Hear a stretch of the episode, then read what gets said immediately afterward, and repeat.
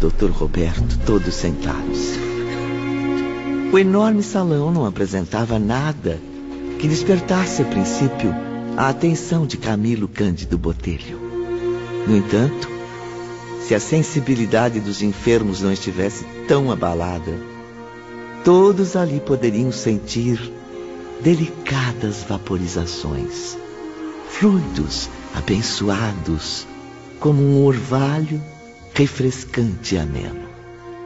Perto do tablado que ficava à nossa frente, notava-se um aparelho semelhante aos das enfermarias, embora houvesse algumas diferenças. Jovens hindus ajustavam o visor, enquanto o irmão Teócrito tomava lugar na cátedra, acompanhado por outros dois rapazes. Boa tarde, meus irmãos. Antes de tudo, gostaria de apresentar-lhes os instrutores que irão orientá-los e a quem deverão o máximo respeito. Ora, mas não são Romeu e Alceste? Os prestativos hindus que nos receberam quando chegamos ao hospital? Fale baixo, Camilo. Irmão Teócrito está nos observando. Sob silêncio religioso, cerca de duzentos espíritos suicidas envolvidos nas mais profundas desgraças além túmulo, refletiam consigo mesmos sobre as incontáveis amarguras de suas vidas. Provindo de local distante que não podíamos avaliar, um coral harmonioso envolveu nossos sentidos, chegando à nossa audição por intermédio de ondas invisíveis do éter.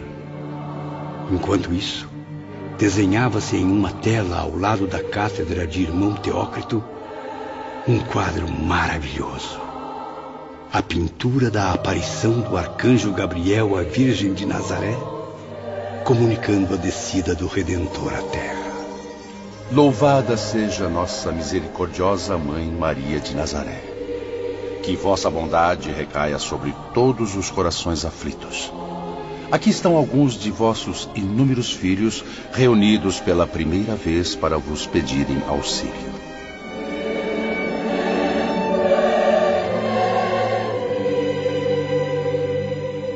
E os espíritos sofredores ali presentes caíram em lágrimas, agradecendo o doce conforto concedido aos seus corações.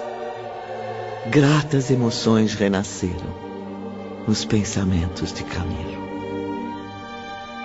Oh, meu lar de menino, minha infância distante, minha mãe a quem não amei o quanto devia. Chego a vê-la agora, me ensinando ao pé do leito o balbucio da primeira oração. Como estas lembranças estavam distantes quase apagadas da minha memória tão nebulosa. E nesse instante, de repente, as recordações ressuscitam. Chego a sentir no rosto o doce sabor dos beijos maternos. Que saudade, minha mãe. Que saudade.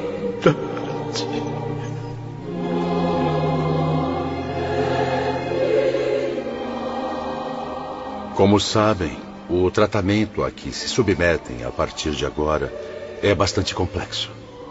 Nós o chamamos de doutrinação terapêutica moral e terá ação decisiva na urgente reeducação de suas almas. Nesta primeira aula, serão submetidos a operações delicadas em seu senso íntimo. O objetivo? Remover suas incertezas quanto ao estado espiritual em que se encontram deixando que a luz da verdade se evidencie. Romeu e Alceste têm mais detalhes sobre as experiências que os irmãos irão vivenciar. Sabemos, meus amigos, que as atrações terrenas, para a maioria, ainda são motivo de confusões aterrorizantes. Mas tenham fé. Logo ficarão convencidos de sua qualidade de espíritos separados do envoltório carnal. Não fiquem aflitos. Tudo irá se desenrolar naturalmente, pois os próprios senhores serão os exemplos vivos usados nas operações. Muito bem, Alceste. E quem será o primeiro a subir ao tribunal? Belarmino de Queiroz de Souza. Queira acompanhar-me, por favor. O nobre intelectual materialista levantou-se apreensivo. Colocaram o ex-professor diante de um aparelho luminoso e bem próximo ao irmão Teócrito, que neste evento assumia o papel de presidente de honra. Em seguida, Alceste colocou uma pequena coroa na cabeça de Belarmino, que foi ligada a delicados fios cintilantes. Convém agora voltar a alguns anos passados de sua vida, Belarmino. Coordene as lembranças com exatidão, na sequência dos fatos, partindo do momento exato em que cometeu o suicídio. Belarmino obedeceu passivamente e passou a recordar. Recordar. Os sofrimentos provocados pela tuberculose. As lutas comigo mesmo diante da ideia de tirar a própria vida.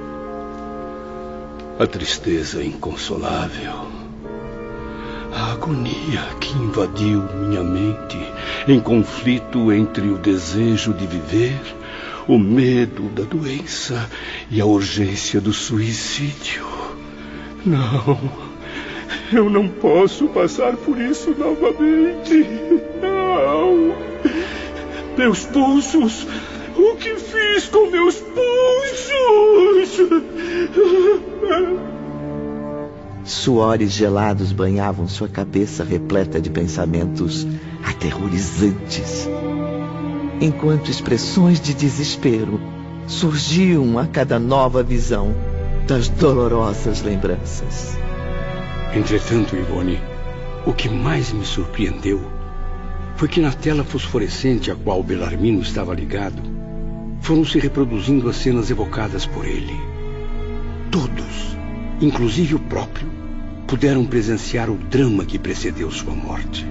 As lamentáveis imagens de seu ato desesperado e as torturantes situações que viveu no além-túmulo.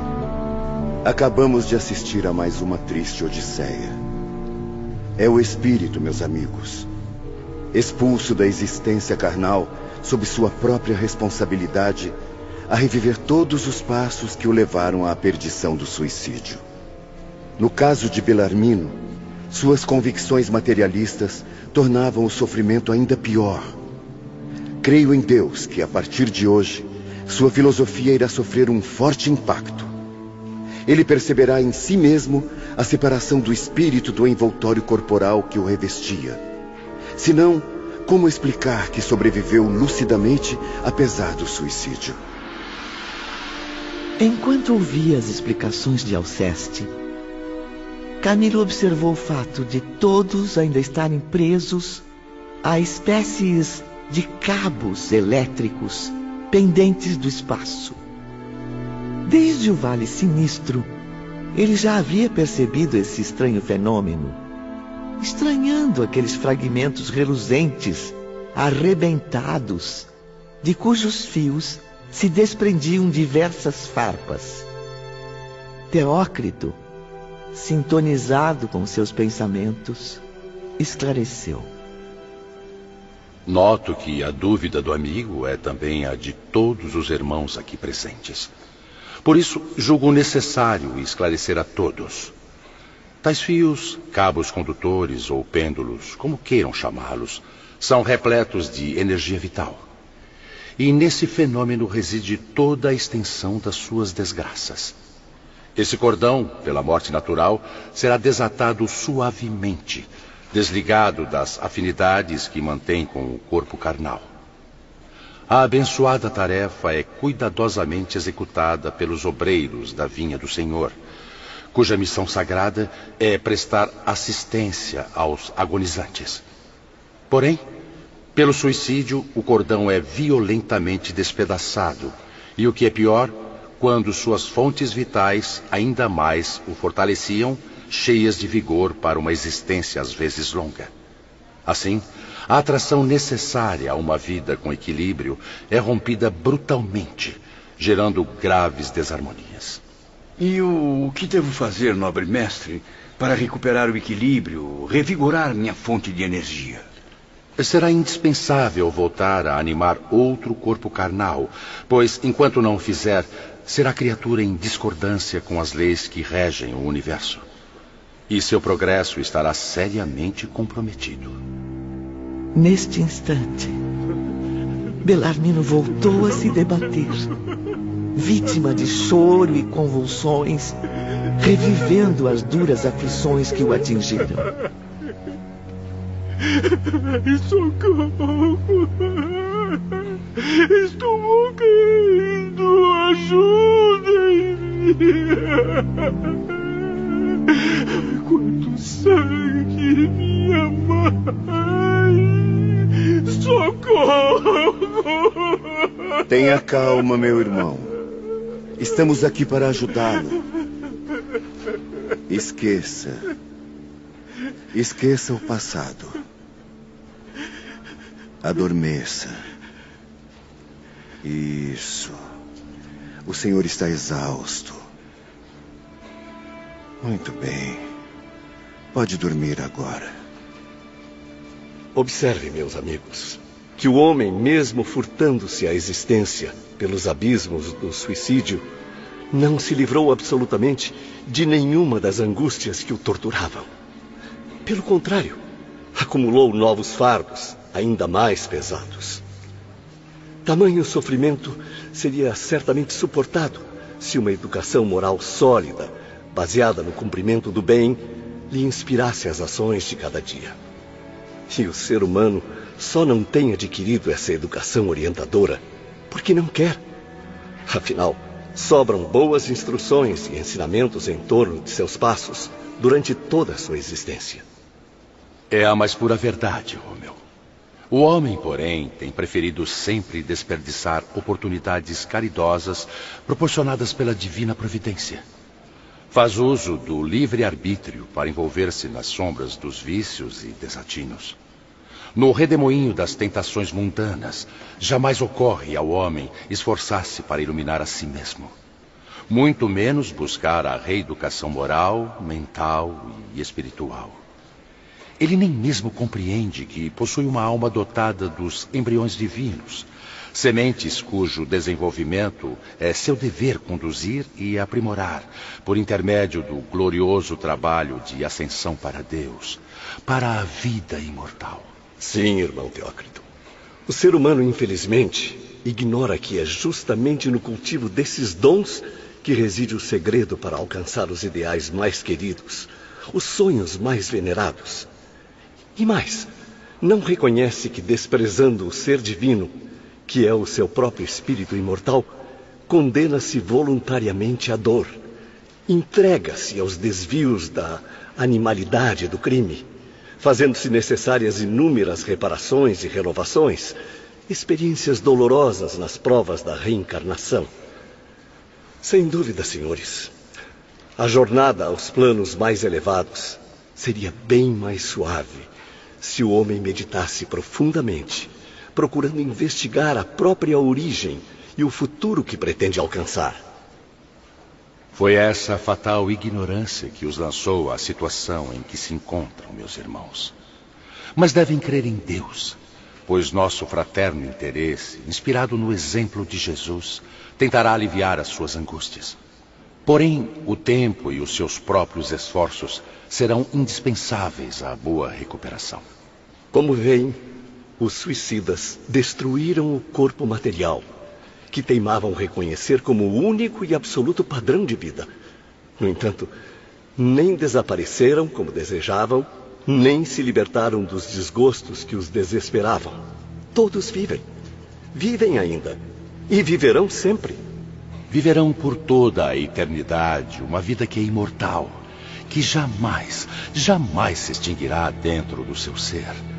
Jamais deixando de projetar sobre a sua consciência o impulso irresistível para a frente, para o além.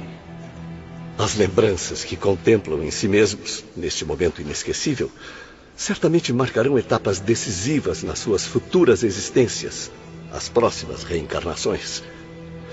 De agora em diante, desejarão aprender algo em torno de si próprios, pois a verdade é que nada conhecem sobre o ser, a vida, a dor e o destino. Apesar dos diplomas e títulos que ostentavam com elegância na terra, apesar das nobres honrarias que tanto afetavam as suas vaidades humanas. Reanimado pelos sábios hindus, por intermédio das energias magnéticas, Belarmino voltou ao lugar que ocupava, enquanto outro paciente subia ao tribunal. O nobre professor voltava, porém, refletindo no semblante uma intensa luz de esperança. E num gesto que surpreendeu a todos, sobretudo a Camilo, apertou discretamente as mãos de seus companheiros. Sim, meus amigos. Eu sou imortal. Acabo de esclarecer a mim mesmo, sem sombra de dúvidas, a existência do meu ser espiritual que sempre neguei. A verdade é que não sei nada. Nada sei. Convém recomeçar os estudos. Mas só a certeza já é para mim uma grande conquista de felicidade. Eu sou imortal.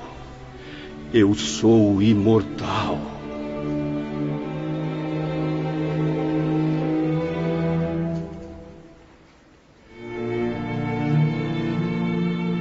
Nos dias seguintes, durante as reuniões, fomos levados a examinar os erros que destruíram nossa existência observando o emaranhado de prejuízos morais, mentais, educativos, sociais e materiais que nos levaram a esse estado.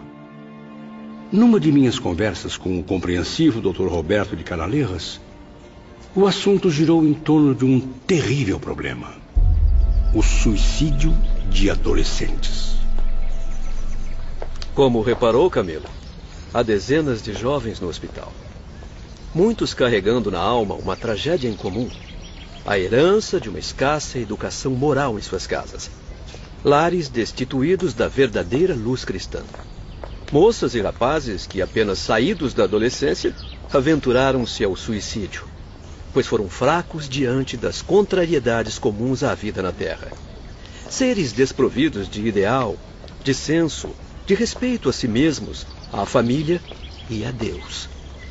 E as desgraças encontradas por eles, além do suicídio, são a maior prova da desatenção dos pais diante de seus desvios. Se a edificação moral de um jovem não começa em seu lar, onde mais começará?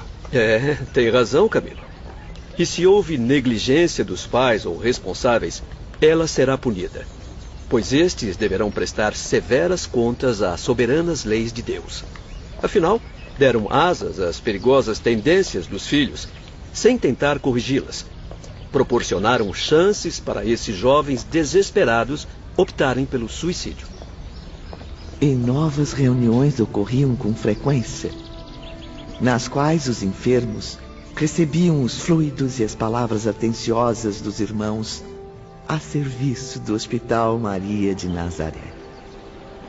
Numa dessas ocasiões, durante um intervalo da Assembleia, encontramos Mário Sobral conversando com o jovem instrutor Alceste. Desculpe-me. Eu confesso que ainda fico um tanto intimidado com sua presença. Eu acredito que os outros enfermos também cultivem a mesma sensação, meu amigo. Talvez seja porque não o vejamos, a não ser nesses eventos formais. Compreendo, Sr. Mário. Mas fique à vontade para expor suas ideias. Certamente eu e os demais instrutores as ouviremos sempre com carinho e interesse. Muitas coisas eu ouvi sobre as causas e as consequências desse ato brutal que eu cometi, o suicídio. Mas algo ainda me deixa um tanto intrigado. Pois diga-me, o que o intriga? Quem sabe não posso esclarecer suas dúvidas. Bem, se se fosse possível voltar no tempo, o que eu poderia ter feito para evitar o suicídio? Em vários casos, a solução dos problemas encontra-se muito próxima do sofredor.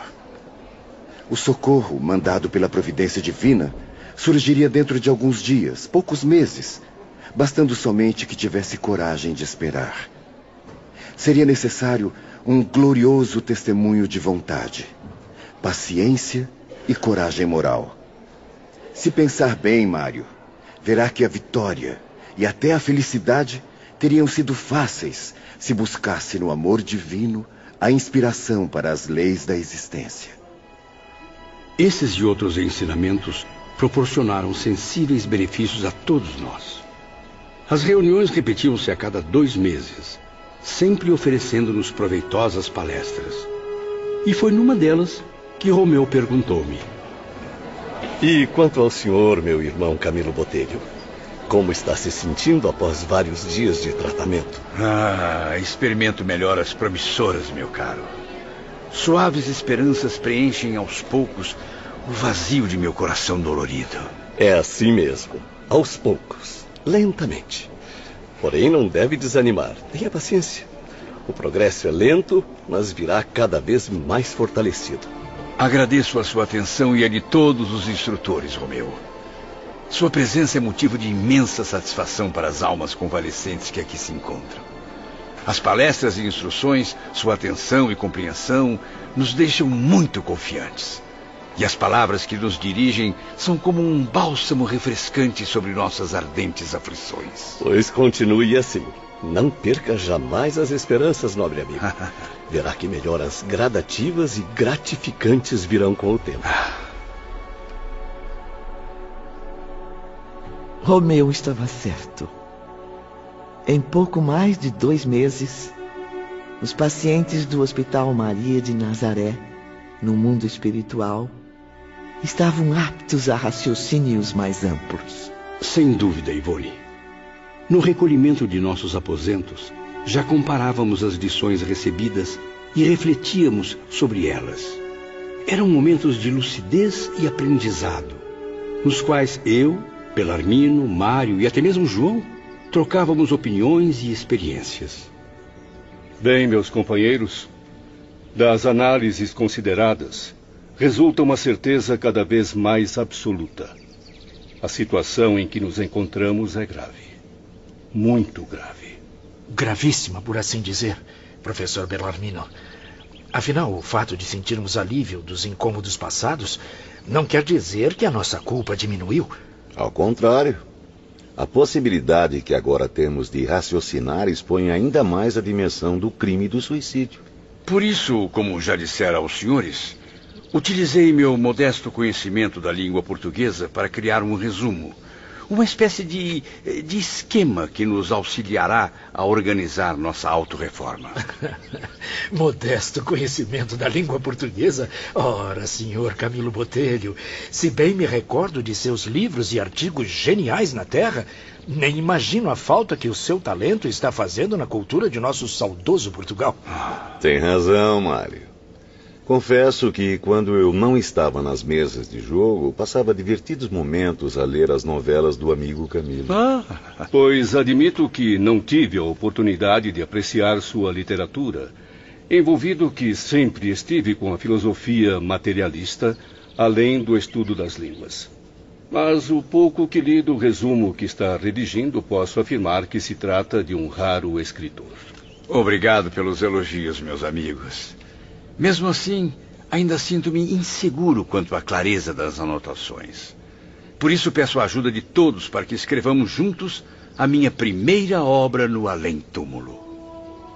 Dias depois, com o auxílio dos companheiros de enfermaria, Camilo finalizou um resumo contendo 11 tópicos, todos inspirados nas instruções e experiências absorvidas no Hospital Maria de Nazaré, no mundo espiritual.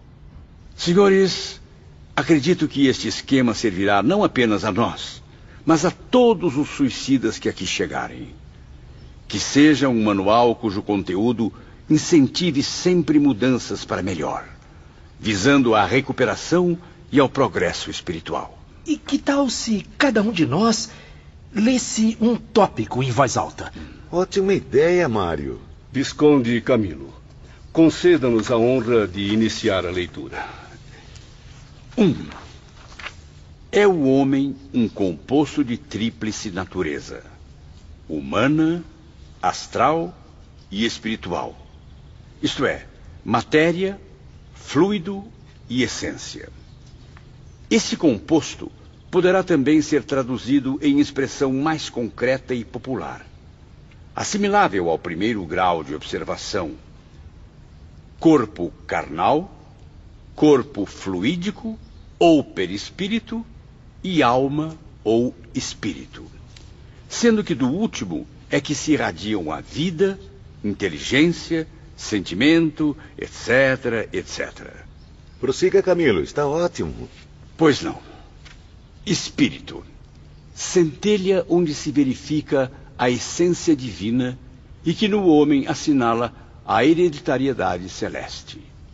Desses três corpos, o primeiro é temporário, obedecendo apenas à necessidade das circunstâncias inalienáveis que contornam o seu possuidor. Fadado à desorganização total por sua própria natureza, que um dia apodrecerá, oriundo do limo primitivo. É o de carne.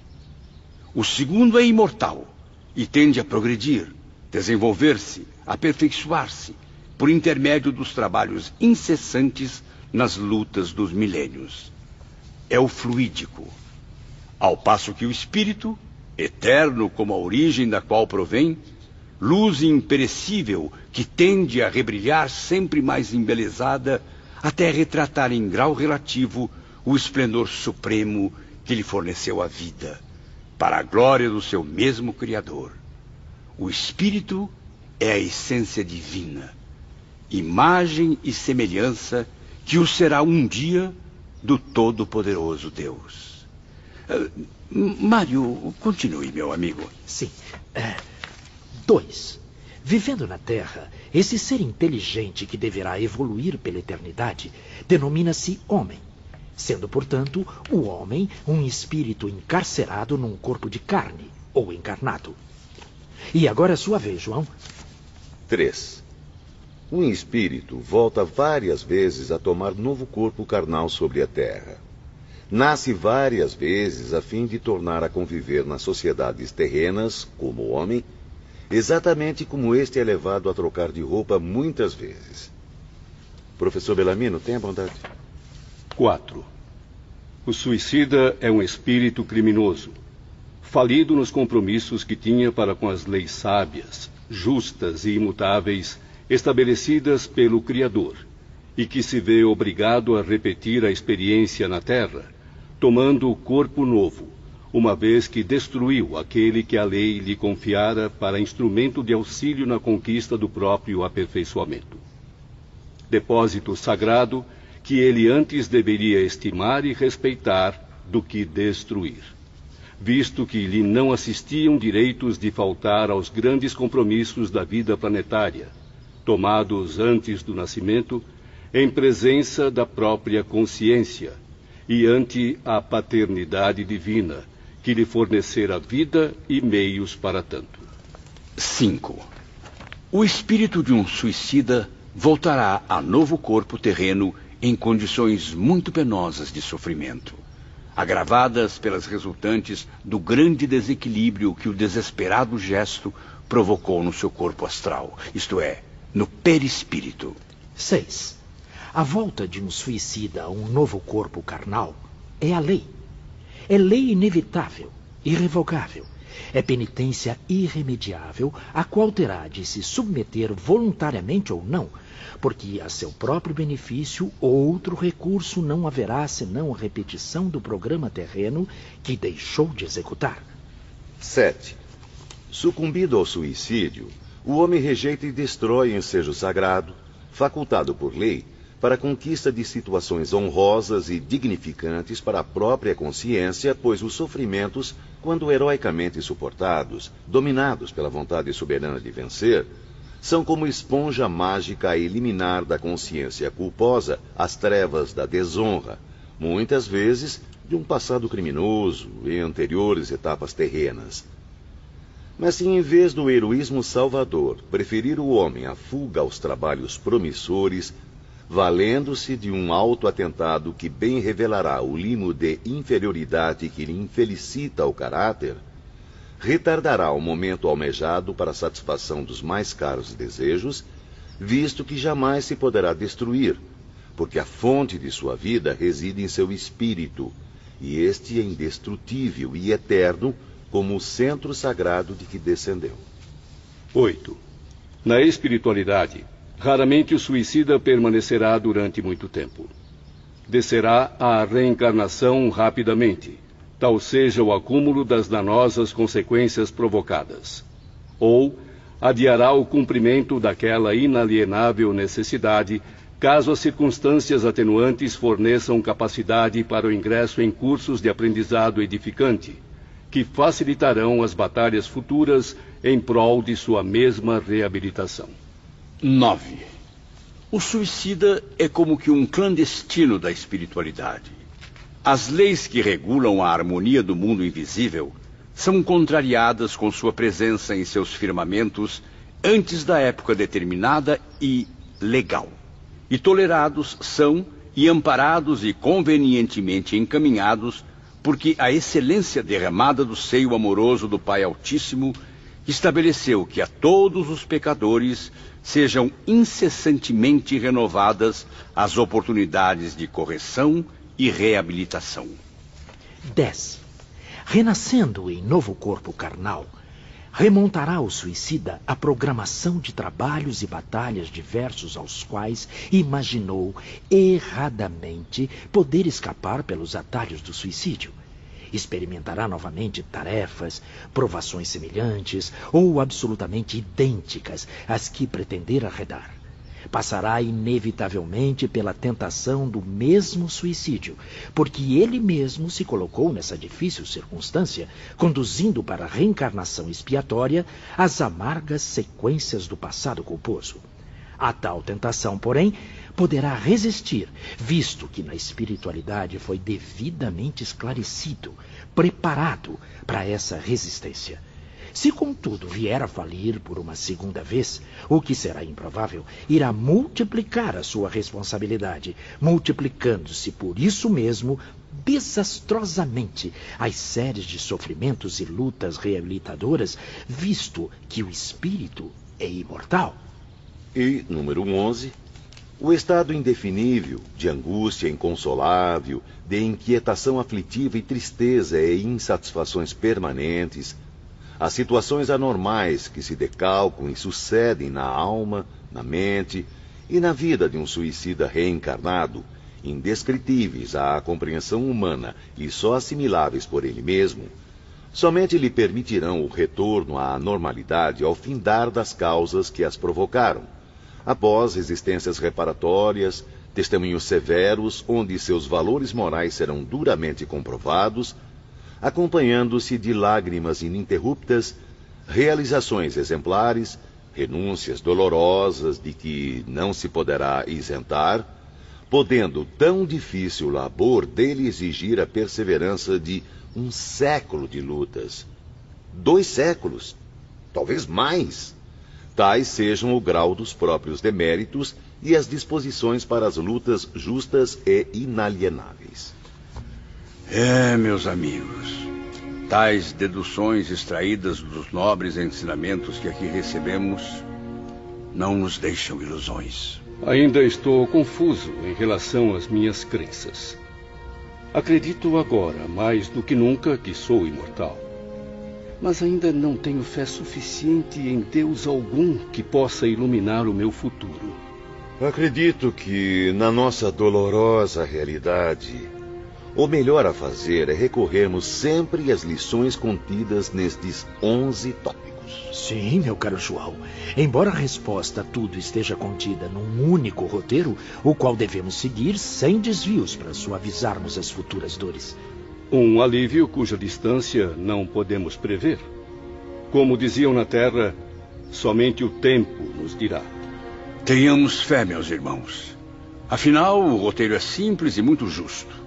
Seguir as leis que havíamos infringido e observar conselhos e orientações dos nossos mentores, deixando-nos guiar ao sabor do seu supremo juízo, como ovelhas submissas e desejosas de encontrar o sagrado conforto de um abrigo.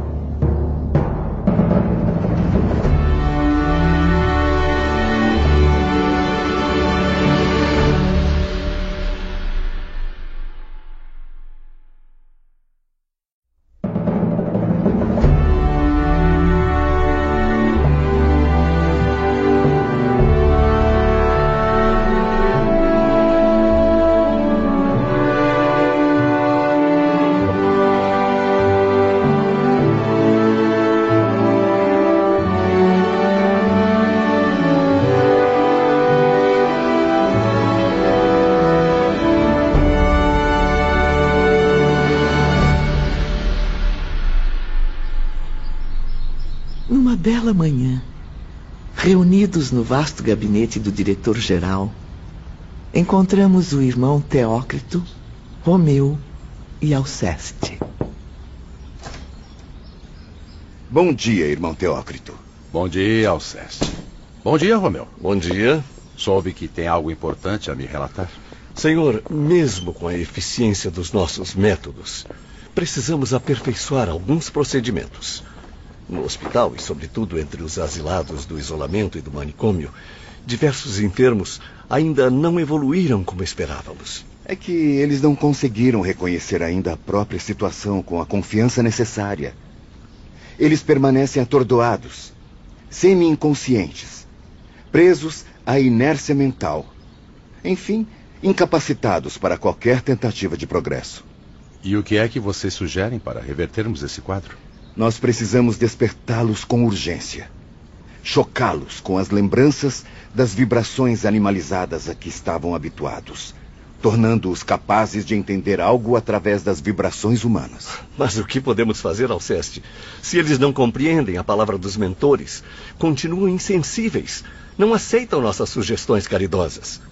Os cirurgiões espirituais materializam-se o máximo possível. Mesmo assim, os enfermos não os percebem, o que dificulta demais as operações. A solução deve ser rápida e eficiente. A venerada Maria de Nazaré, eterna protetora deste instituto, tem pressa em vê-los também aliviados. Assim, desejo o seu sublime coração de mãe. Irmão Teócrito, Precisamos partir urgentemente para a Terra, em busca de aprendizes de ciências psíquicas. É, somente eles poderão resolver os complexos problemas mentais de alguns internos sem solução na espiritualidade. Pois não percamos tempo. Nomearei agora a equipe que deverá partir para a Terra sem demora. Romeu? Sim, senhor. Encaminhe o pedido de assistência ao Departamento de Vigilância. Pois não. Momentos depois. Entre, meu caro Olivier. Como já sabe, o assunto é urgente. Sim, irmão Teócrito. Por isso mesmo já reuni o pessoal necessário à expedição. Solicitei também indicações seguras da seção de relações externas. Sim, as agremiações de estudo e experiências psíquicas devem ser sérias, em comunhão com o lema cristão da verdadeira fraternidade. Perfeitamente, irmão Teócrito. Nossa busca concentra-se agora no perímetro astral, que compreende Portugal, Espanha, Brasil, países latino-americanos e colônias portuguesas. Levantem também as fichas espirituais dos médiums congregados a esses centros. Com licença, senhores. Trago notícias da seção de relações externas. O Brasil foi o país escolhido. Ótima escolha, meus caros. Ali concentra-se uma enorme variedade de organizações científicas. Instituições onde o senso religioso e a moral cristã consolidam o ideal de amor e fraternidade. O Brasil também possui uma falange magnífica de médiums capacitados para a difícil tarefa. Todos registrados no fichário do nosso setor de vigilância. Está decidido. Partirão ainda hoje para a terra de Santa Cruz. Antes de partirem, porém, foi expedida uma mensagem telepática da direção-geral. O objetivo era convocar os diretores das agremiações às quais pertenciam estes médiums. Queridos irmãos da esfera terrestre, instrutores espirituais e mentores particulares, o Instituto Maria de Nazaré solicita-lhes agora permissão e colaboração para mais um precioso serviço. Lembramos, porém, a todos que os trabalhos prestados pelos médiums deverão ser voluntários. Nada lhes será imposto ou exigido. Ao contrário, nossos emissários irão solicitar o favor da sua colaboração sem imposições a quem quer que seja, apenas convencendo-os ao cumprimento do dever. Os mentores espirituais dos médiums devem lhes sugerir o recolhimento ao leito mais cedo que o usual. É importante que mergulhem em suave sono magnético, permitindo amplitude de ação e lucidez espiritual. Isso facilitará o entendimento das negociações que se realizarão pela noite adentro. O Instituto Maria de Nazaré agradece a todos, lembrando que, uma vez desprendidos dos corpos físicos pelo sono, os espíritos dos médiums deverão ser encaminhados para a sede de suas agremiações. Na mesma noite, partiu uma pequena caravana com destino ao Brasil, chefiada pelo nosso estimado amigo Ramiro de Guzmán. Por tratar-se de espíritos lúcidos, completamente livres da matéria física, não houve a necessidade de veículos de transporte. Dessa vez não levaremos nenhum enfermo? Não, Romeu. Iremos apenas nós em companhia de Alceste e dois cirurgiões. Alguns assistentes da vigilância também nos acompanharão. Então utilizaremos a volitação até o nosso destino. Sim, Alceste. Flutuar será mais rápido e eficaz de acordo com nossas experiências espirituais. Antes de partirmos, porém, gostaria de saber o motivo da presença dos cirurgiões. Foi um pedido pessoal do irmão Teócrito, Ramiro. Eles devem examinar as verdadeiras possibilidades dos médiums recomendados. A escolha definitiva das instituições que visitaremos dependerá dessa avaliação. Tudo programado. Os oito missionários partiram exatamente na hora prevista. O relógio marcava 23 horas. Quando os viajantes começaram a planar nas latitudes brasileiras, dirigindo-se com muita convicção para o centro do país.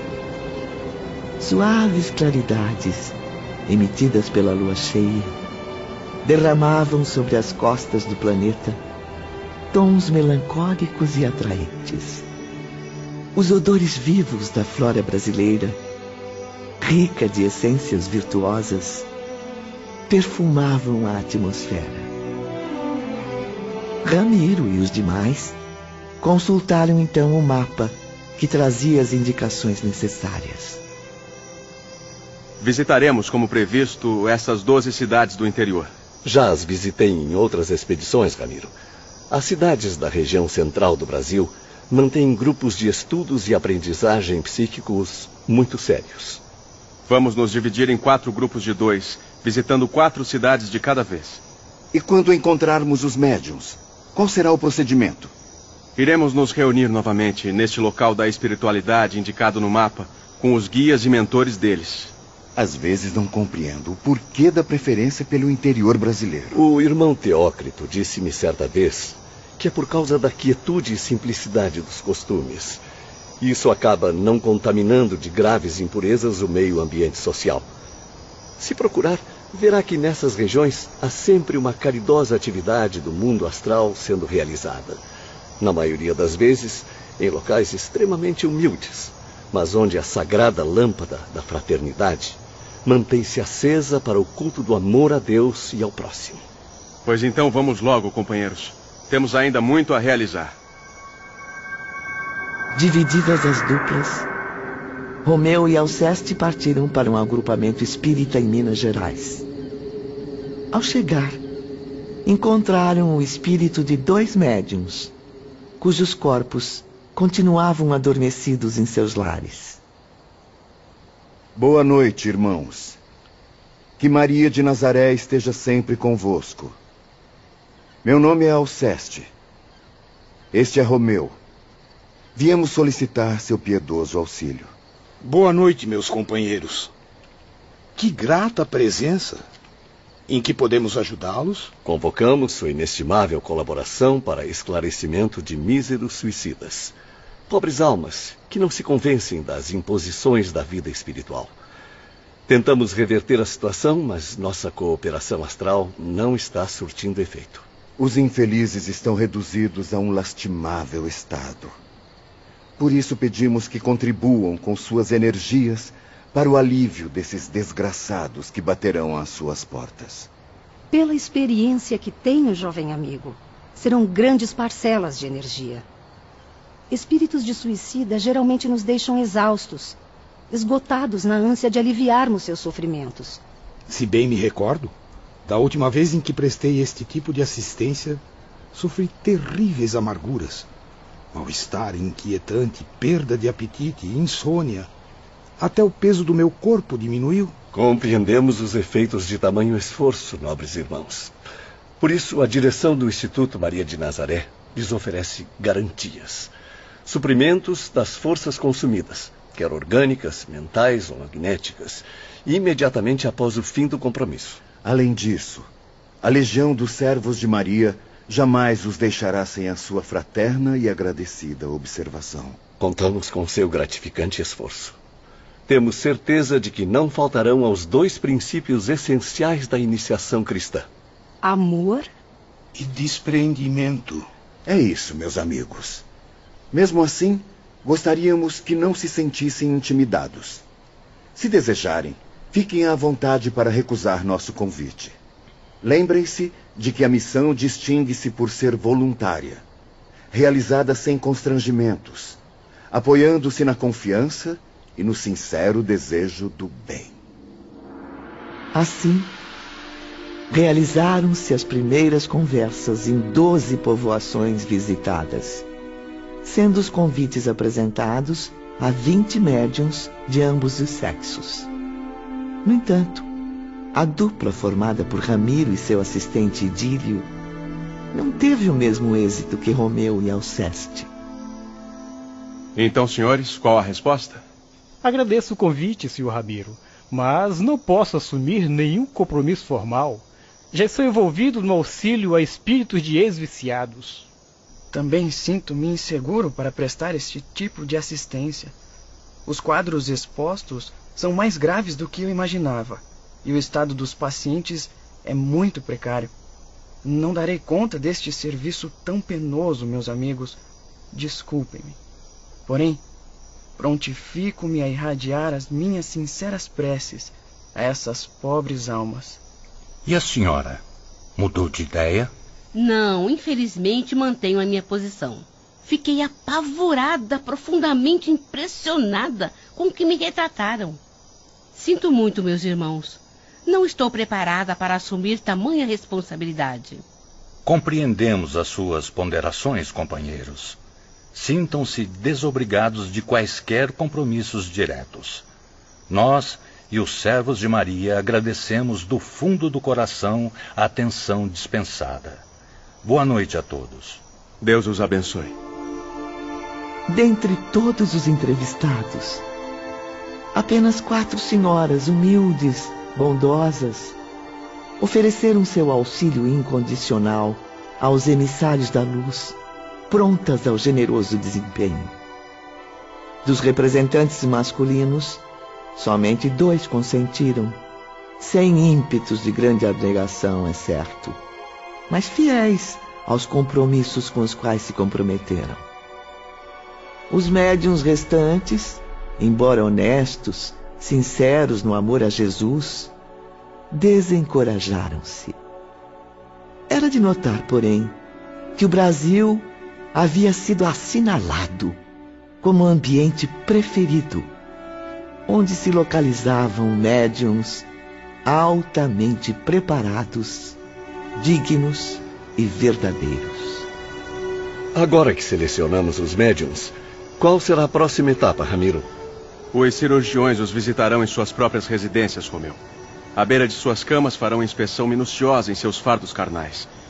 O vigor cerebral, as atividades cardíacas, a circulação, o estado geral das vísceras e do sistema nervoso, até mesmo as funções gástricas, renais e intestinais serão cuidadosamente investigadas. Mas e se apresentarem problemas de saúde?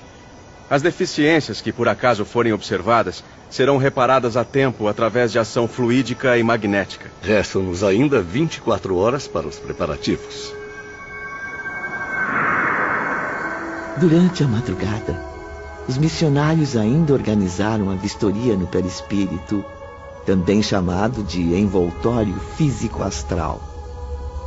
Os espíritos dos seis médiums selecionados foram então conduzidos a um dos postos de emergência e socorro, localizado entre a Terra e a colônia, a qual deveriam prestar o caridoso serviço. O local, considerado uma espécie de departamento auxiliar, abrigava agora aos oito expedicionários da Legião dos Servos de Maria. Enquanto Romeu e Alceste acompanhavam os trabalhos dos cirurgiões, Ramiro e Idílio aguardavam os exames num gabinete reservado. Não podemos perder muito tempo. Logo ao amanhecer, essas bondosas almas têm que retornar aos seus lares a fim de despertar. Ramiro, o que estão fazendo neste momento? Os médiums devem estar recebendo instruções quanto aos serviços que deverão prestar. Seus perispíritos estão sendo examinados e revigorados com aplicações fluídicas. Além disso, as vibrações dos enfermos são analisadas em volume e grau, sendo corrigidos os excessos ou deficiências apresentadas. Mas é necessário tudo isso? Mais do que necessário, meu caro Edílio. Com a experiência, verá que um detalhe que se esquece em segundos de desatenção pode comprometer séculos de existência. Por isso, agora, mais do que nunca, tudo deve ser verificado para que esses nobres espíritos resistam sem sofrer quaisquer distúrbios. Devem estar prontos para dominar e reverter tanto quanto possível, as emanações mentais nocivas, doentias, desesperadoras dos desgraçados suicidas absorvidos pela loucura. O primeiro contato entre os médiums e os enfermeiros estabeleceu-se nessa ocasião, quando correntes magnéticas harmoniosas foram dispostas de uns para outros. Logo ao amanhecer, quando o sol surgia timidamente no horizonte, os colaboradores terrenos foram reconduzidos aos seus lares. Estavam livres para despertar do sono em que estavam mergulhados. E agora, Ramiro? Qual a próxima etapa? Retornaremos aos nossos postos, meus amigos. Repousaremos por algumas horas e, em seguida, prosseguiremos nos preparativos à jornada noturna. Precisamos estar bem dispostos para as reuniões que faremos em quatro cidades. Em seguida, uma nova missão. Acabo de receber a mensagem da diretoria geral. E que missão será essa, Romeu? Devemos retornar ao Instituto amanhã pela manhã. Uma nova caravana partirá para a Terra amanhã mesmo, trazendo um grupo de espíritos suicidas. A diretoria geral requer o nosso acompanhamento. Desde o regresso da missão chefiada por Ramiro de Guzmán, uma intensa movimentação ocorria nas repartições da vigilância e do hospital. Foi o Dr. Roberto quem nos esclareceu. Bom dia, meus irmãos. Preparem-se, pois hoje mesmo, ao fim da tarde, partirão em visita aos planos terrenos. Graças a Deus. Finalmente eu poderei rever meu Portugal, minha família. Ah, os amigos. Ah, quanta saudade. Meu coração também está em alvoroço, meus caros. Mas acredito que essa viagem não será passeio. É, o professor Belarmino está certo. Trata-se de uma visita de instrução. Turmas de operários e técnicos já partiram da vigilância ao amanhecer, levando aparelhamentos necessários ao importante trabalho. Será então uma longa caravana? Sim, sim, João. Irão diretores, instrutores, educadores e auxiliares todos bastante severos na observação dos métodos empregados. O Instituto é muito cuidadoso nas disciplinas exigidas para o intercâmbio entre o mundo espiritual e a Terra. Por isso mesmo, um esquadrão de lanceiros acaba de descer, a fim de fazer uma inspeção rigorosa. Inspeção rigorosa? Onde, Dr. Roberto? No Centro Espírita Brasileiro, onde se realizará a reunião. Ainda pela manhã, após a aula que se seguia às aplicações balsamizantes para nosso tratamento, recebemos a visita de Romeu e Alceste. Bom dia, irmãos. Bom, Bom dia. Bom dia. Bom dia. Viemos esclarecê-los sobre a importante reunião a qual deverão assistir na Terra. Soube que será no Brasil. É verdade, Romeu? Sim, senhor Belarmino. Será em uma cidade do interior brasileiro. E quais são as orientações, jovens amigos? Bem, durante a viagem, será preferível conterem-se nas conversas. Os senhores deverão equilibrar suas forças mentais, induzindo-as à generosidade. Procurem recordar, durante o trajeto, as instruções que vêm recebendo nos últimos meses, recapitulando-as como se devessem prestar um exame. É, pelo que começo a perceber, realmente não será uma viagem recreativa. Devem conservar-se concentrados, auxiliando seus condutores na defesa da caravana. Uh, uh, por favor, não nos diga que passaremos novamente pelo Vale Sinistro. Não, senhor Mário. Mas atravessaremos zonas inferiores do invisível. Áreas muito perigosas, onde multiplicam-se hordas de espíritos desordeiros. Nossos guardiães terão imensa responsabilidade em nos defender no astral inferior. Por isso, devem ajudá-los. Ajudar os guardiães? Mas como? Se não somos nem nunca fomos soldados? Além de estarmos com o organismo comprometido? Tudo bem. Basta permanecerem concentrados, em silêncio. Isso imprimirá maior velocidade aos veículos que os transportarão, afastando tentativas de assalto. Mas não se apavorem. Os legionários garantem que podem dominar qualquer investida dos malfeitores. Outra determinação importante. Não poderão se separar do grupo em nenhuma hipótese, nem mesmo com o louvável intuito de visitar a pátria ou a família. Mas uh, nem acompanhados pelos assistentes? O objetivo desta expedição é outro, Sr. Camilo. Ainda terá a oportunidade de retornar a Portugal. Insistir no erro como fez Jerônimo custará aos senhores muitos desgostos e lágrimas. Ainda são muito fracos, inexperientes. Conhecem pouco o mundo invisível, onde também proliferam as seduções, as tentações, a hipocrisia, a mistificação e a maldade, ainda mais do que na terra. No local das sessões, deverão portar-se como se estivessem em frente ao Templo Supremo. A reunião é, acima de tudo, respeitável, realizada sob o chamamento de Deus Pai. Jesus, o Filho do Todo-Poderoso, estará presente através de irradiações misericordiosas. Por isso, cumprirá a todos, homens e espíritos, precaverem-se com as mais dignas atitudes, chamando os pensamentos mais sadios para enobrecerem suas mentes, esquecerem mágoas, preocupações inferiores, levando ao alto sentimentos caridosos em benefício ao próximo. Talvez já estejam informados, mas convém lembrar que, integrando a mesma expedição, irão entidades ainda mais infelizes do que os senhores. Espíritos que não conseguiram ainda nenhum alívio, tamanho o descontrole mental em que se encontram. E é seu dever de fraternidade auxiliar essas pobres almas apesar de sua fraqueza contribuindo com pensamentos bondosos, firmes, vibrando em sentido favorável a elas. Deus seja louvado, Romeu. Farei o que for possível. Que assim seja, Mário. Este procedimento dos senhores certamente irá revigorar os mais miseráveis, aliviando suas angústias e concedendo aos senhores, ao mesmo tempo, o mérito da verdadeira cooperação. O esquadrão de lanceiros que havia descido à terra acabava de fazer a última inspeção no local do encontro. Em seguida, os militares hindus puseram-se de vigia, circulando a sede do centro espírita. Formavam uma barreira invencível em torno da casa humilde. Logo depois, foi erguido no alto da fachada o emblema da Legião dos Servos de Maria.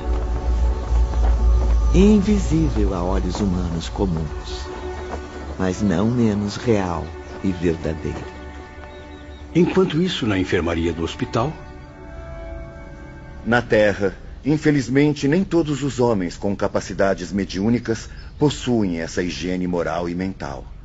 Existe entre os encarnados até mesmo leviandade e abuso na prática das relações com os mortos. Isso é lamentável, meus amigos. Sim, Camilo. Mas todo aquele que age sem critério em torno desse assunto tão delicado acumula responsabilidades gravíssimas para si mesmo. Obrigações que pesarão amargamente na sua consciência em dias futuros. Numa das aulas que frequentei, o instrutor revelou que as reuniões espirituais luminosas e verdadeiras são raras na Terra. Seria este um dos motivos, Alceste? Exatamente, professor.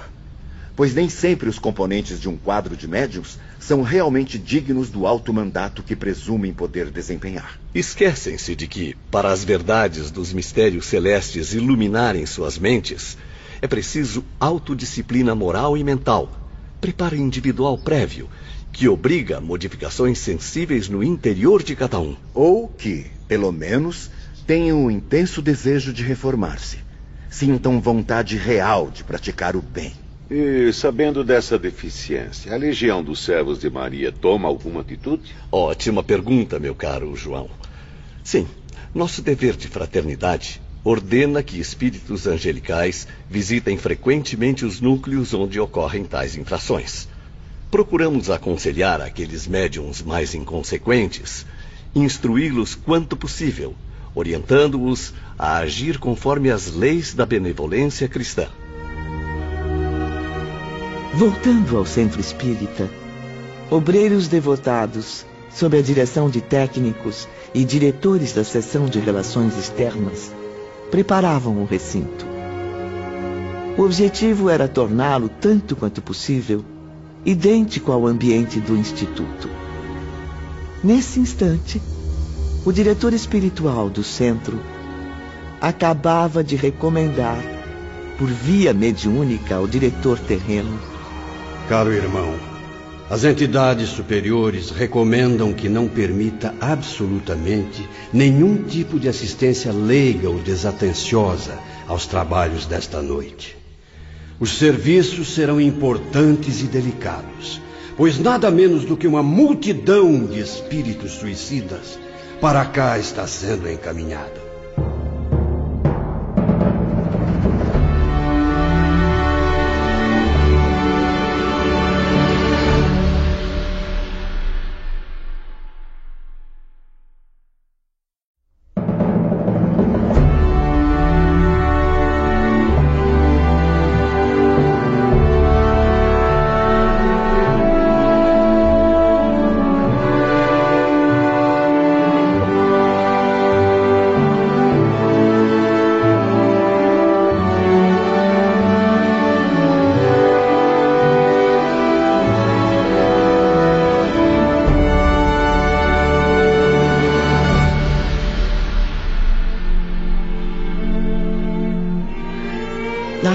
Operações do centro espírita, fluidos magnéticos foram abundantemente espalhados, obedecendo a duas finalidades: servirem de material necessário à criação de quadros visuais e também de refrescante tônico para combate às vibrações nocivas. Todo esse cuidado era necessário para reduzir qualquer fonte de desarmonia, protegendo tanto os espíritos sofredores presentes quanto os colaboradores terrenos mais vulneráveis. Ao entardecer, partimos rumo aos planos terrenos protegidos por uma pesada escolta de lanceiros, assistentes diversos, psiquistas e técnicos da vigilância. A noite chegou rapidamente, assim como nossa caravana, a magnífica paisagem brasileira. Cenário bem diferente das nostálgicas brumas do hospital. E então, senhor Camilo, preparado para a primeira expedição real à Terra? É estranho, Romeu. Parece que nunca estive por lá, tamanha a minha ansiedade. Procure relaxar, meu amigo.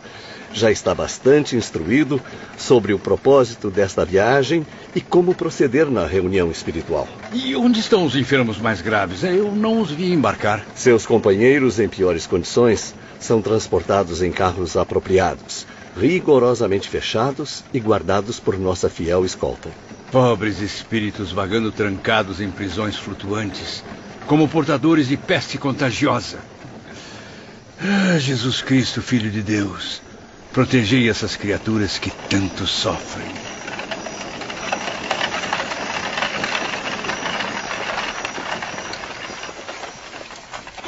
Creio que chegamos ao nosso destino.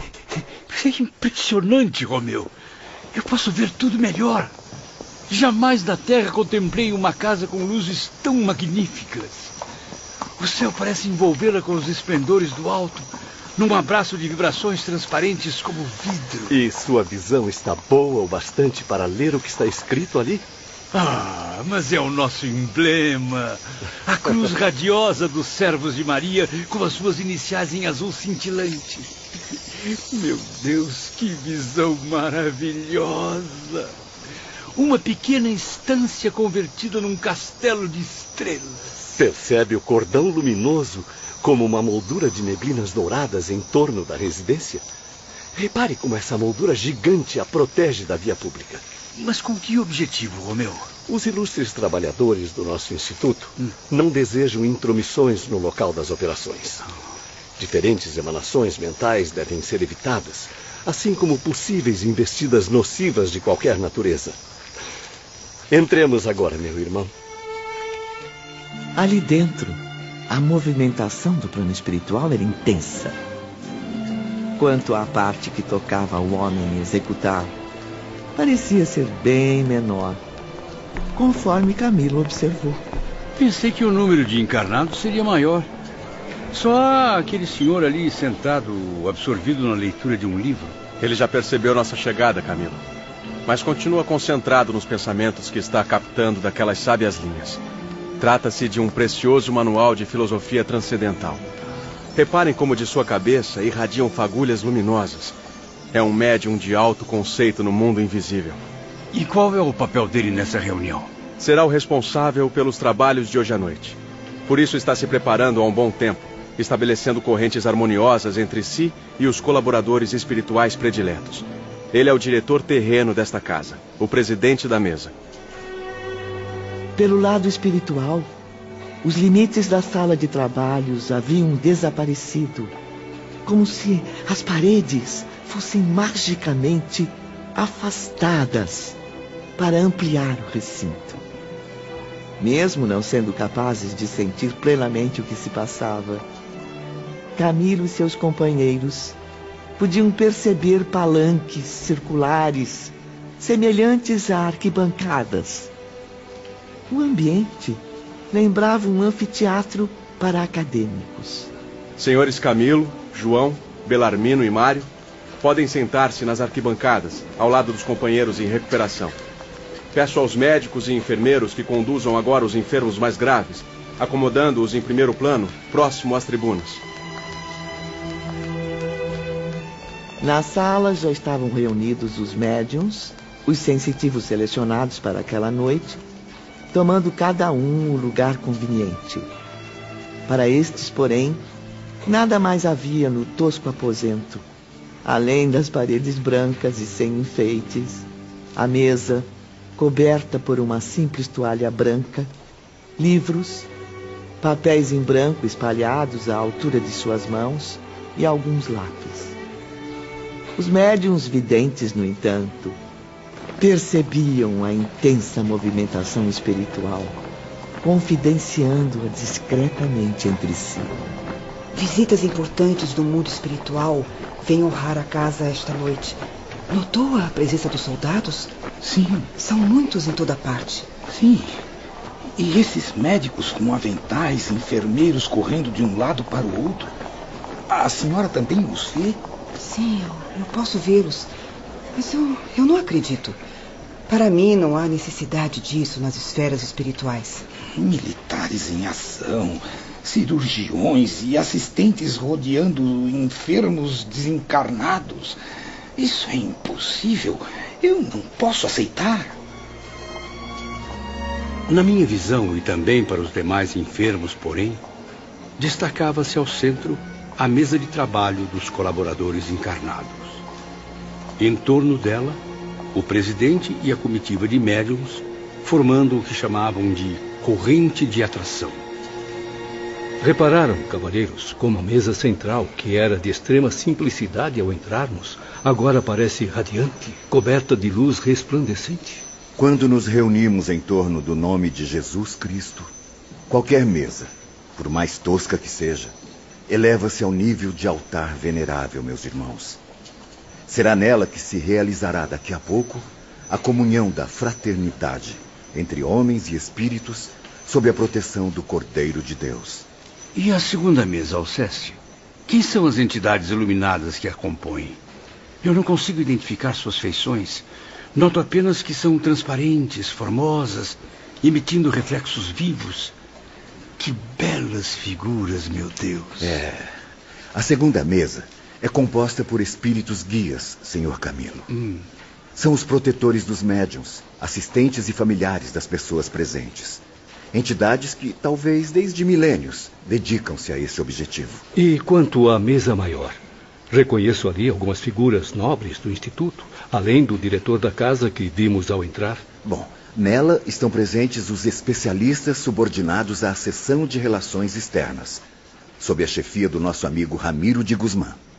À cabeceira da mesa está o diretor do centro, no lugar de honra, o qual requer do seu ocupante elevadas disposições para o bem. É o mesmo senhor humilde que lia o manual hindu ao chegarmos? É. Incrível!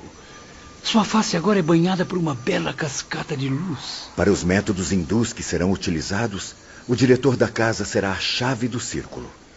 O elo que propiciará um desempenho elevado. Como ia dizendo, ao lado do presidente está o diretor espiritual, além do chefe de nossa expedição, Ramiro, que todos conhecem. Um pouco atrás está o instrutor Romeu, e à sua direita, naquela cadeira vazia. Alceste, junte-se a nós. A sessão vai começar. Com licença, senhores. Os trabalhos estavam prestes a começar.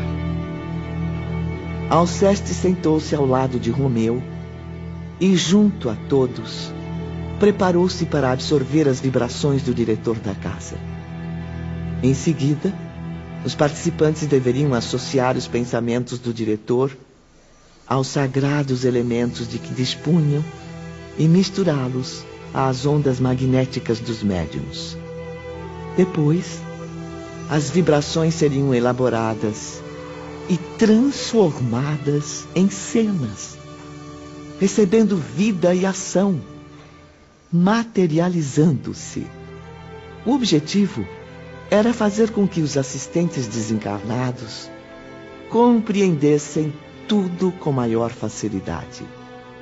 Após cada colaborador fazer a chamada formal de seus subordinados. Senhor presidente, todos os integrantes espirituais selecionados do Instituto Maria de Nazaré encontram-se presentes. É, muito bem, senhor Ramiro. E os subordinados ao nosso diretor espiritual? Todos estão aqui, respondendo ao compromisso sagrado. Infelizmente, nobres amigos, quanto aos auxiliares terrestres, nem todos compareceram. A chamada que lhes foi feita do plano espiritual indica três ausências. Mesmo assim, as nobres almas que aqui se encontram já são mais que suficientes para iluminar nossa reunião espiritual de hoje. Em nome de Deus Pai e sob a proteção do Mestre de Nazaré, convoco seus corações, meus irmãos, ao fervoroso recolhimento.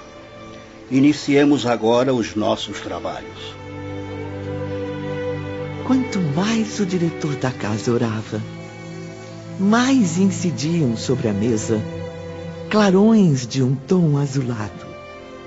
Camilo chegou a imaginar serem as próprias bênçãos generosas de Maria. No entanto, nem Camilo, nem os demais enfermos possuíam a sensibilidade necessária para contemplar tudo com exatidão. E isso os deixava em triste desvantagem. Elevando então os pensamentos ao irmão Teócrito, que acompanhava a reunião nas esferas do Instituto, Camilo solicitou telepaticamente. Querido irmão, bondoso mestre, se me escuta nesse momento, tenho um pedido a fazer. suplico a vossa misericórdia e a dos mentores aqui presentes uma graça. O poder da visão à distância, apenas por alguns instantes, é um dos formosos atributos que conquistaram e que ainda estamos longe de alcançar. Ficarei eternamente agradecido. Não imagina como desejamos contemplar e, quem sabe, descobrir a origem dessa milagrosa cascata celeste. Sintonizado com as súplicas de Camilo, o diretor da casa interveio, em voz alta, para que todos ouvissem. É, sim, senhor Camilo. O nobre irmão Teócrito acompanha a todos nós neste encontro. E desde já tenho a resposta. Seu pedido foi aceito. Pois entendemos que será de suma importância para uma de suas futuras missões. Muito obrigado. Louvado seja nosso Senhor Jesus Cristo, o nosso Senhor. Louvado, Louvado seja. seja. Os enfermos do hospital terão agora suas visões esclarecidas por um sofisticado aparelho. Em linguagem terrestre, é uma espécie de binóculo mágico que lhes trará novas perspectivas. E assim foi. A primeira impressão que tivemos era magnífica. Sob os clarões purificados, desapareceram as fronteiras que limitavam aquela casa a ser uma simples habitação terrena. A sala de reunião transformou-se então em núcleo de irradiações generosas por parte dos diretores do Instituto. Vejam todos, meus irmãos. Podemos acompanhar daqui o que acontece no gabinete secreto do Templo Santuário. Lá reúnem-se agora os responsáveis por todos os que vivem em sua colônia. Sim, percebemos que aqueles severos mestres, portanto, estavam presentes à reunião na qual nos encontrávamos. Afinal, os víamos. Estavam como nós, reunidos em torno de uma mesa pura e sublime. Estão em torno da mesa da comunhão com o mais alto o altar venerável que testemunha suas elevadas manifestações de idealistas, suas investigações profundas de cientistas cristãos em torno da criação divina e dos graves problemas humanos, suas fervorosas vibrações de amor e respeito ao Pai Onipotente e ao próximo. Camilo pôde observar que eram doze senhores, nobres, cuja idade, à primeira vista, não se poderia calcular. Mas que, investigando melhor, chegaria a uma conclusão, Ivone. A idade provavelmente seria a que mais lhes agradasse aos corações ou às lembranças. Eram espíritos elevadíssimos, de cujas mentes graves e pensadoras, assim como dos corações generosos, irradiavam os princípios mais virtuosos. Não existem assistentes na reunião que efetuam. Estão sós, isolados na sala santificada pelas vibrações de suas fervorosas preces. Nem mesmo os discípulos imediatos, os que diariamente cooperam para o bem-estar da colônia, são admitidos no gabinete secreto. A reunião é íntima, só deles. Precisam da mais sólida união para que suas forças sejam dirigidas somente ao bem. Pois devem manter a harmonia geral desta Assembleia reunida sob o nome do Todo-Poderoso. Perante Maria, meus amigos, são esses doze mestres os responsáveis pelo que se passar nas humildes casas dos discípulos de Allan Kardec. E mais, perante também seu Filho, Jesus Cristo, Mestre e Redentor, e Deus Pai, Criador do universo. Por isso vibram eles ali, secretamente, para que o Mestre amado seja mais uma vez glorificado. Para que seu nome sublime não sirva de pretexto para realizações levianas. Para que não se cometa o sacrilégio de banalizar as súplicas feitas ao Cordeiro Imaculado de Deus. Para que Jesus esteja presente nesses trabalhos e para que seja real sua presença em espírito e verdade no santuário dos seguidores de Kardec. Sim, Vibram os doze sábios senhores, reunidos secretamente, elevando os pensamentos, concentrados e firmes, estendendo as próprias almas na súplica para que todos nós sejamos merecedores. Todos nós aqui estamos na presença do Filho de Deus, o grande Salvador, Que sua sabedoria estabeleça as correntes invencíveis para esta noite. Correntes que são o traço de união entre a presença do Mestre Divino e a reunião espiritual séria, bem dirigida.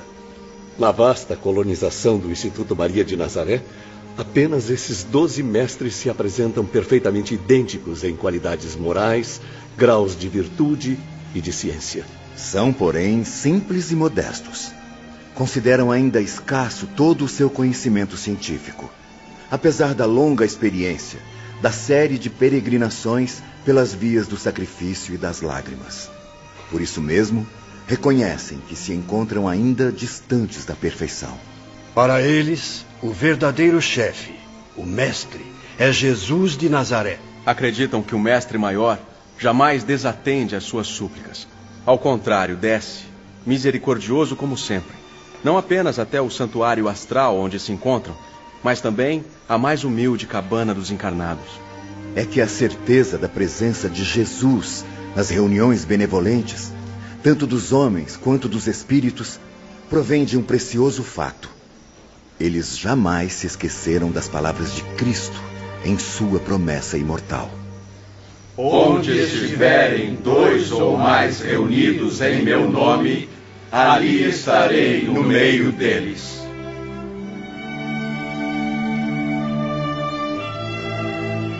Após alguns minutos de profunda concentração e prece, o diretor da casa levantou-se, observando a todos com os olhos do espírito. Meus amigos, há muitos aprendizes hoje por aqui. Por isso devo esclarecer aos que ainda não sabem, nas verdadeiras reuniões da iniciação espiritual cristã, o tema escolhido será o Evangelho do Cristo, a ser sempre estudado e comentado. Como vem, o ensino é fornecido por Jesus, nosso eterno presidente de honra. O presidente terreno iniciou então a leitura do Evangelho, explicando cada detalhe a todos nós as parábolas, as ações, as promessas inesquecíveis de Jesus. Mais uma vez, nossos corações foram tocados pelo mais puro sentimento de redenção. Naquele instante, pensei comigo: Deus Pai, jamais ouvi discursos iguais aos que presenciei esta noite. Agradeço novamente a bondade do irmão Teócrito em conceder-me a graça de estar aqui. Não agradeça a mim, Camilo. Agradeça ao Todo-Poderoso e a seu Filho, nosso Salvador. Você tem todo o direito de estar aqui ou em qualquer lugar para a prática do bem. Ouvi a voz e senti a suave presença do irmão Teócrito em minhas visões internas. E enquanto o diretor terreno prosseguia na exposição do Evangelho, passei a manter contato telepático com o bondoso diretor do Instituto. Repare bem, Camilo. Abra bem os olhos e aguce os sentidos para as criaturas terrenas presentes a esse encontro. É apenas o iluminado presidente lendo e comentando o assunto escolhido no momento de inspiração radiosa. Porém, para os espíritos que se aglomeram no recinto, sobretudo os mais sofridos e infelizes, invisíveis a quase todos os participantes encarnados, há muito, muito mais que isso. É verdade, irmão Teócrito. Para nós são imagens, figuras, vultos, sequências que se agitam a cada frase do orador. É uma aula fora do comum, ministrada como uma medicação celeste a fim de aliviar nossas desgraças. É a palavra, meu amigo. Vibração do pensamento, repercutindo em ondas sonoras, onde se retratam as imagens mentais de quem a pronuncia. Posso ver as imagens relativas às palavras do Evangelho, mas é difícil entender como isso acontece. As palavras que contempla agora estão se formando através de substâncias magnéticas em conjunto com os fluidos dos encarnados presentes.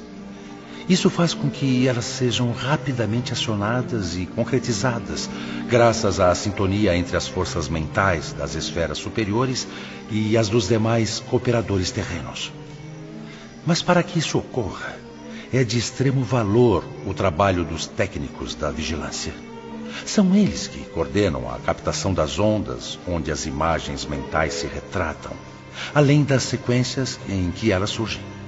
Se não estivesse aqui vivo, pois sou imortal, presenciando tudo isso, diria a mim mesmo que estava sonhando, que era pura imaginação. É incrível, irmão Teócrito, como a palavra, a simples palavra formada na mente, corporifica-se, torna-se realidade criando a cena viva do que é lido e exposto. Incrível, mas real, meu. Se acredita na palavra de Deus, verá que o universo e o ser humano foram e continuam sendo criados à sua imagem e semelhança. Nas arquibancadas, cercados pelos guardiães, como prisioneiros do pecado que realmente eram, Camilo e seus companheiros do mundo espiritual tiveram surpresa ainda maior. Passaram a assistir às inesquecíveis cenas da vida de Jesus. Impressionante, Ivone. Se houvesse referência à personalidade do Mestre Nazareno, a reprodução de sua majestosa imagem se desenhava tal como cada um se habituou a imaginá-lo desde a infância. Se recordassem suas obras, sua vida de exemplos sublimes, seus gestos sagrados de protetor dos sofredores, o víamos exatamente como o Evangelho o descrevia. Bondoso e amável, espalhando sua fonte de amor e virtudes. Víamos sua imagem resplandecente confortar aos pobres e sofredores, aos cegos e paralíticos, aos loucos e leprosos, ignorantes e crianças, aos velhos e aos de boa vontade, aos pecadores, às adúlteras, aos cobradores e samaritanos, aos desesperados e aflitos, aos doentes do corpo e do espírito, aos arrependidos, assim como aos próprios crentes da sua luz e aos seus próprios apóstolos.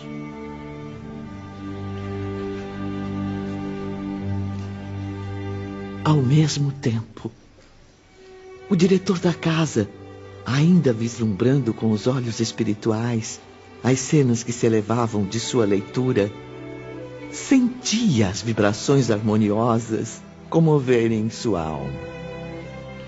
Unidos pelo mesmo ideal de fé, comovidos com a mensagem cristã que tem enxugado tantas lágrimas através dos séculos, todos recordaram juntos as inesquecíveis afirmações do Filho de Deus. O Novo Testamento e o Evangelho, segundo o Espiritismo de Allan Kardec, foram celebrados em voz alta. Disse Jesus: Vinde a mim, todos vós que estáis cansados e oprimidos, e eu vos darei o lenitivo. Tomai sobre vós o meu jugo e aprendei, porque sou simples de coração. E achareis repouso para as vossas almas, porque o meu jugo é suave e o meu fardo é leve. Bem-aventurados os humildes, porque deles é o reino do céu. Bem-aventurados os que choram, porque serão consolados pelo próprio Deus. Bem-aventurados os que têm fome e sede de justiça porque terão o amparo da justiça divina. Bem-aventurados os que são perseguidos por causa da verdade, porque deles é o reino do céu. Deus não quer a morte do pecador, mas que ele viva e se arrependa. O Filho de Deus veio buscar e salvar o que estava perdido. Das ovelhas que o Pai me confiou, nenhuma se perderá. Se queres entrar no reino de Deus, vem Toma a tua cruz e segue-me. Eu sou o grande médico das almas e venho trazer-vos o remédio que vos há de curar. Os fracos, os sofredores e os enfermos são os meus filhos prediletos. Venho salvá-los. Vinde, pois, a mim, vós que sofreis e vos achais oprimidos, e sereis aliviados e confortados. Venho instruir e confortar os pobres deserdados. Venho dizer-lhes que elevem a sua resignação ao nível de suas provas. que chorem, porquanto a dor foi sagrada no jardim das oliveiras. Mas que esperem, pois que também a eles os anjos consoladores lhes virão enxugar as lágrimas. Vossas almas não estão esquecidas. Eu, o divino jardineiro, as cultivo no silêncio dos vossos pensamentos. Deus conforta os humildes e dá força aos aflitos que lhe pedem ajuda. Seu poder cobre a terra e por toda parte, junto de cada lágrima colocou ele um bálsamo que conforta.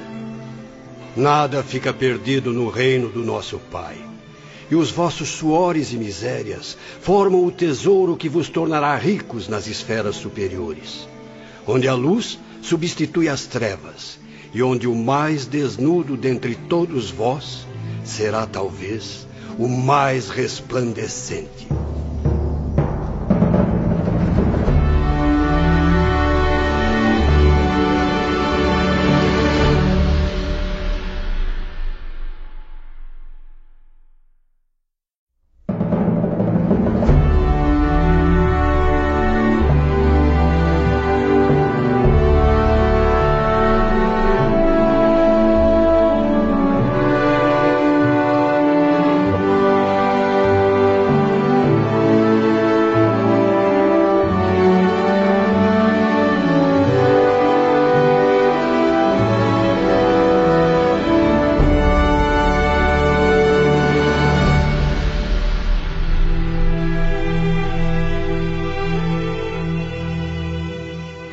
As arquibancadas pelo lado espiritual foram tomadas por um silêncio religioso após as citações bíblicas.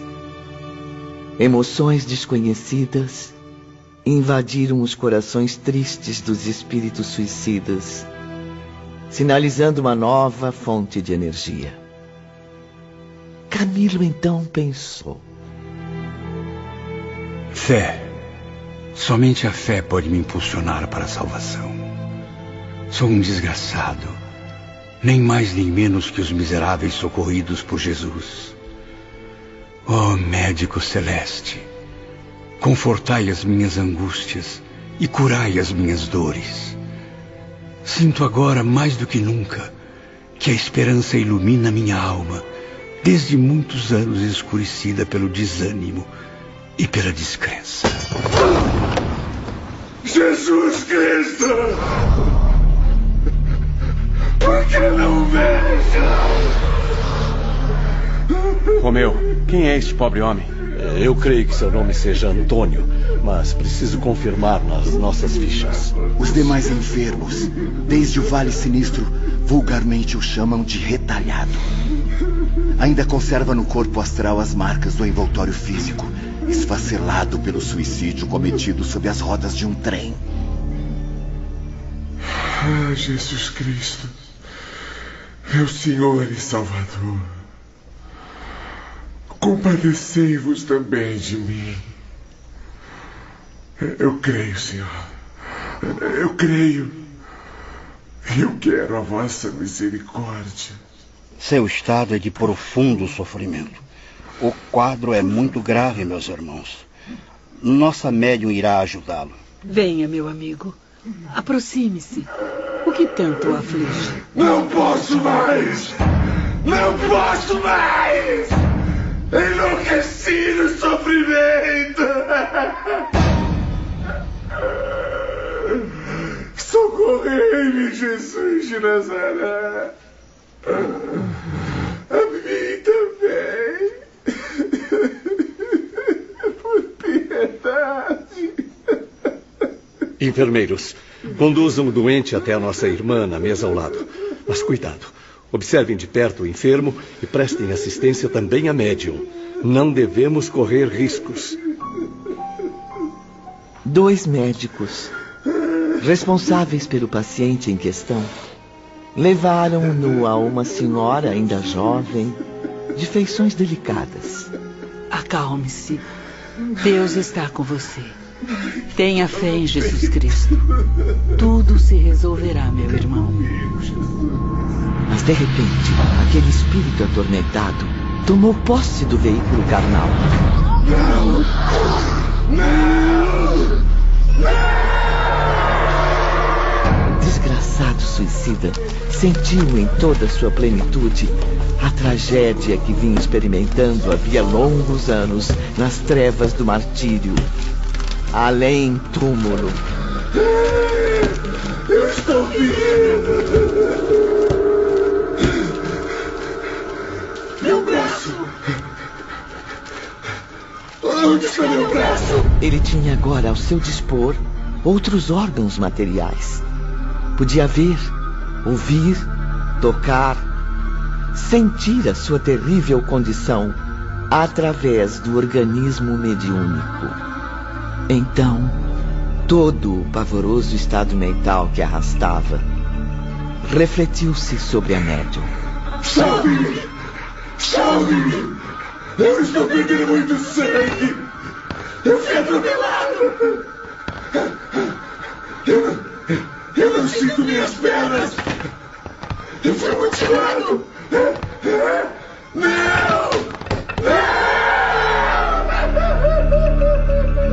Enlouquecido, ele viu, através do inacreditável estado mental, os fragmentos de seu corpo carnal sobre a mesa. Eu. Eu, eu preciso. Eu, eu, eu tenho que. Meu Deus. Eu tenho que juntar as partes. Meu pé direito. Está aqui. Está intacto. Mas onde foi parar o esquerdo? Onde está? Completamente tomada pelas sensações do suicida desencarnado. A médium debruçou-se sobre a mesa, arrastando-se em cima dos papéis, livros e lápis, tentando reuni-los desesperadamente com as mãos. Era o reflexo do terror vivido por aquele espírito suicida atormentado, que julgava reconhecer as próprias vísceras, os ossos triturados, o coração, o cérebro, reduzidos a fragmentos repugnantes. Onde? Onde estão os dedos da minha mão? Achei! Mas. Aqui. No meio dos trilhos! Socorro! Socorro! Não! Eu não posso viver assim! Olha como eu estou! O que foi feito de mim? Ah, eu preciso de ajuda! Por favor! Eu estou aqui! Não está me vendo! Por favor! Eu preciso de ajuda! O enfermo mostrava seus órgãos dilacerados ao presidente da reunião, a quem enxergava com facilidade. Por favor, já que conhece tão bem a Jesus, intervenha por mim. Peça ao Filho de Deus que me socorra, que alivie minha situação. Eu não aguento mais me sentir assim, despedaçado. Eu não me reconheço. Eu quero me sentir vivo de novo. Veja! Olhe bem o que restou de mim. Veja como eu morri. Ah, que coisa humilhante. Mas. Mas. Será que eu morri? Por quê? Por que fui me suicidar? Por que fui tão descrente? Estou aqui, meu filho. Jesus também o acompanha. Tenha fé em Deus e muita força para reconhecer o mal que fez a si mesmo cometendo suicídio. O arrependimento já é um bom começo para aliviar tanta angústia. Os dramas que vivi na Terra são meros contratempos se comparados aos sofrimentos que o suicídio me causou. Ninguém, ninguém pode avaliar essa dor, a não ser que a experimente. Alguém se habilita hã? Alguém se habilita? Ninguém se habilita! Siga a luz, meu amigo. A luz sagrada do Evangelho do Cristo. É o recurso supremo, o único capaz de socorrê-lo. Dou-lhe minha palavra de honra nesta casa, neste momento, vibrando com todos aqui presentes, que a intervenção de Jesus, o médico celeste, prontamente aliviará os seus males. Que assim seja. Que assim seja. Meus irmãos, elevemos agora uma prece singela e amorosa ao amado Salvador de todos nós. Jesus Cristo, Filho de Deus, suplicamos a vossa infinita bondade, a graça imediata para esta pobre alma. Dai-lhe serenidade para expulsar da mente a visão macabra dos próprios erros que lhe torturam a alma e a continuação da vida.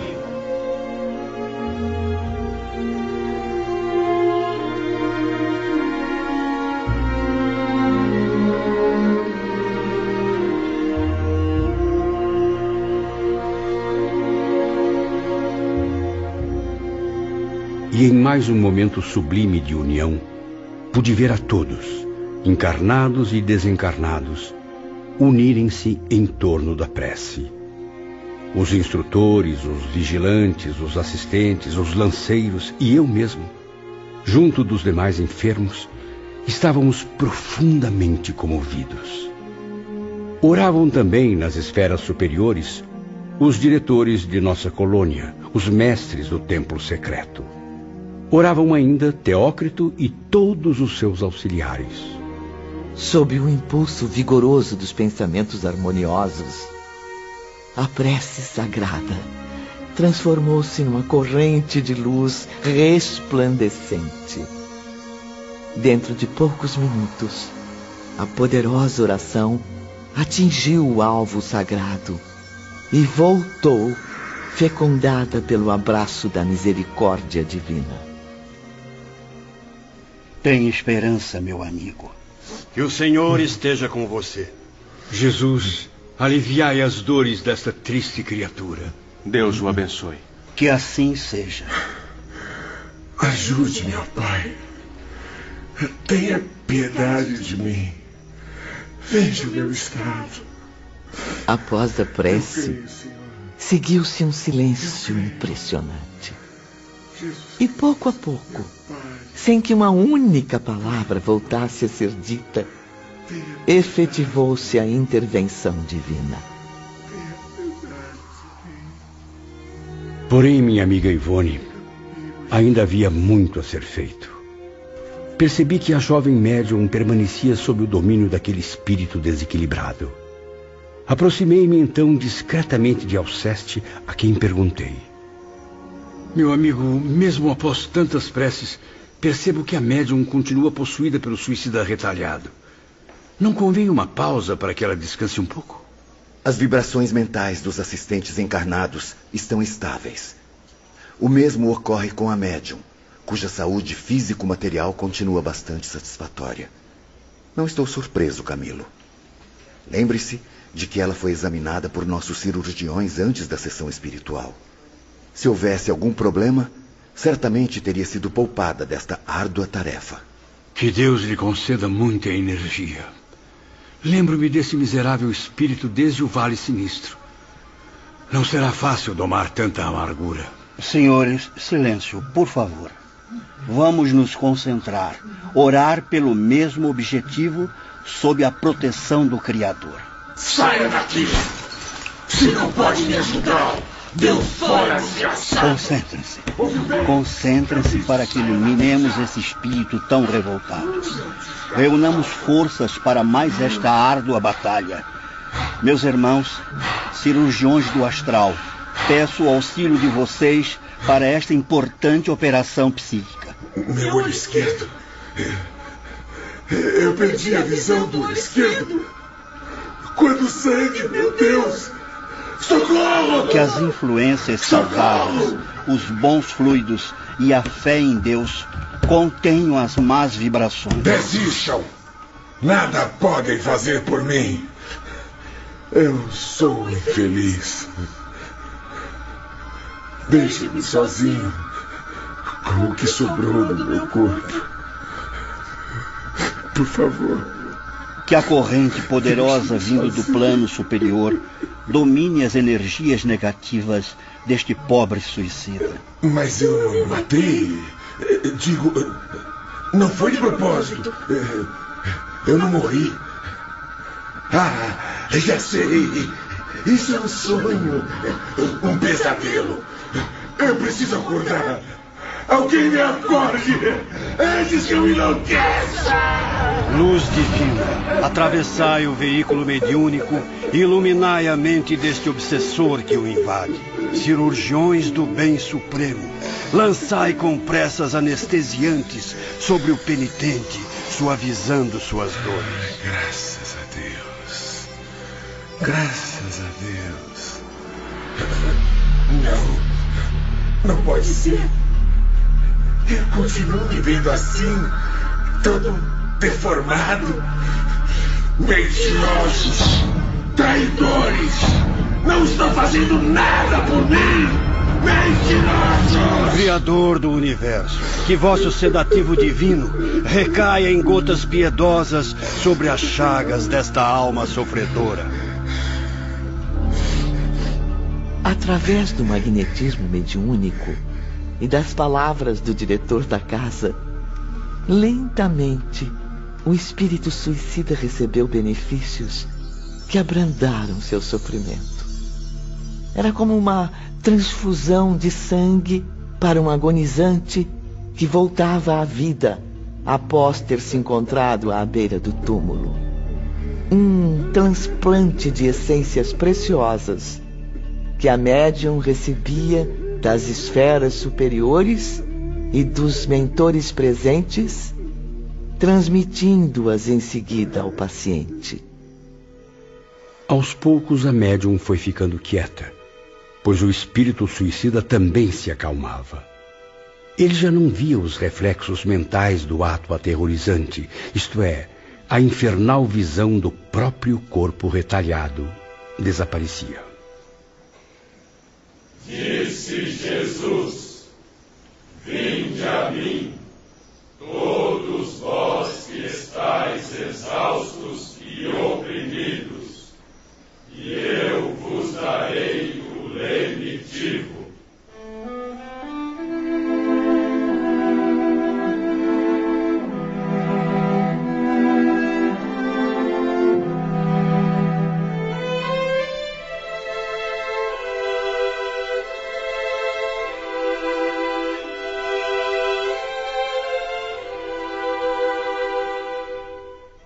Perdoe-me, Jesus. Arrependo-me do mal que cometi a mim mesmo com o suicídio. Confio em vossa misericórdia para receber as graças de dias melhores. Louvado seja Deus. Obrigado. Muito obrigado, Senhor. Que assim seja. Querido irmão diretor desta casa, passemos à fase final desta sagrada reunião espiritual. A bondosa médium está equilibrada, mas convém que os técnicos fiquem próximos dela. O espírito suicida, embora resignado, ainda a utiliza como veículo. Em seguida, o presidente explicou detalhadamente àquela pobre alma tudo o que aconteceu e por que aconteceu. Romeu então alertou-me telepaticamente. Preste atenção, meu caro Camilo. Agora irá se repetir na sessão espiritual terrena o que o senhor havia assistido nas assembleias do hospital sob o comando do irmão Teócrito. Compreendo, Romeu. O aparelho já está ligado e noto as primeiras imagens.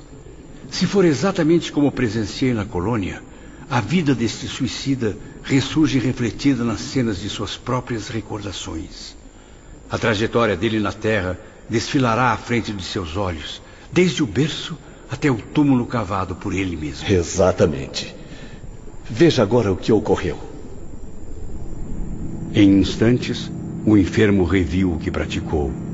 Assistiu aos próprios suspiros agonizantes sob as rodas do trem. Contemplou perplexo os destroços a que o ato brutal reduziu seu corpo físico, tão cheio de vigor para uma vida longa.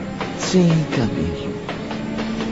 Foi como se ele despertasse de um pesadelo hediondo.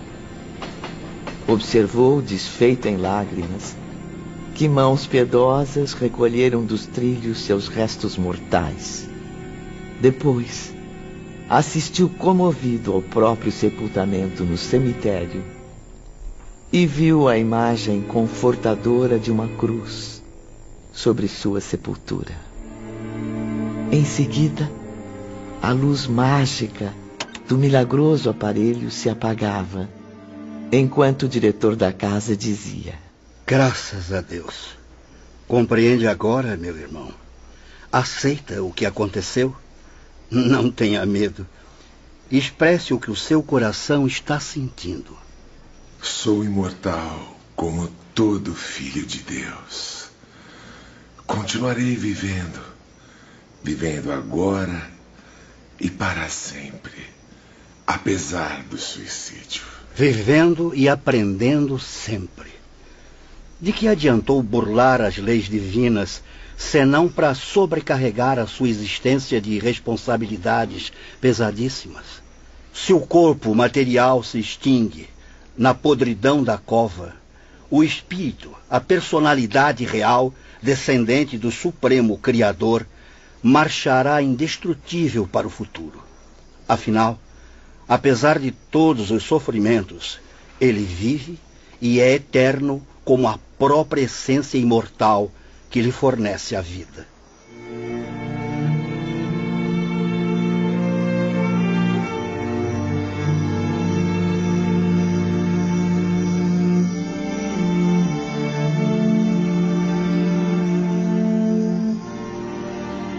Duas horas da madrugada e o céu mostrava-se incrivelmente estrelado. Encerrada a primeira reunião, Camilo, Ramiro e Idílio conversavam sobre a magnífica experiência à frente do centro espírita. Oh, Deus do céu, que trabalho religioso alcançaria mais glórias que essa reunião singela, mas onde a alma desesperada de um suicida pela doçura irresistível do Evangelho. Um núcleo de estudos e serviços espirituais onde os missionários oferecem o precioso exemplo da nova prática da fraternidade. Meu amigo Camilo, já vivi diversas existências neste planeta e continuo a fazer a mesma pergunta. Em que atividade humana o homem encontraria maior honra para lhe condecorar a alma do que essa de ser elevado à louvada categoria de colaborador das esferas celestes? Sim, Edílio. Isso é o que mais busco agora. Benditos sejam os embaixadores da luz. A cada dia desvendam-me os mistérios do túmulo através de sagrados ensinamentos. Lições de uma moral redentora, de uma ciência divina. Sempre no intuito generoso de reeducar o ser humano para o ingresso definitivo no redil do Divino Pastor. Movidos por profunda emoção, elevando as vibrações harmoniosas às infinitas estrelas do universo, conduziram então seus pensamentos numa mensagem à tão desesperada humanidade.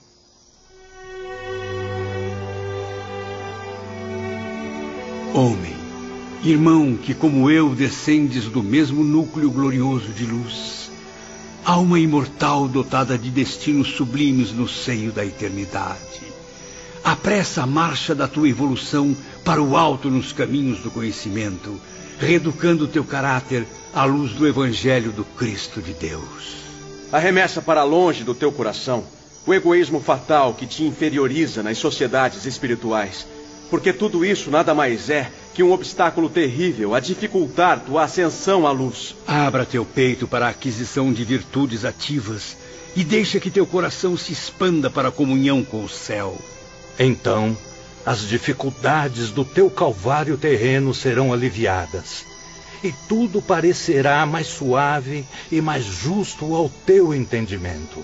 Que teus dons mediúnicos se entreabram como uma flor celeste para a real convivência com o mundo invisível, espalhando orvalhos de caridade fraterna aos infelizes. As pobres almas, homens, irmãos que não souberam se prevenir como tu, com as forças indestrutíveis fornecidas à alma pelo Evangelho do Cristo.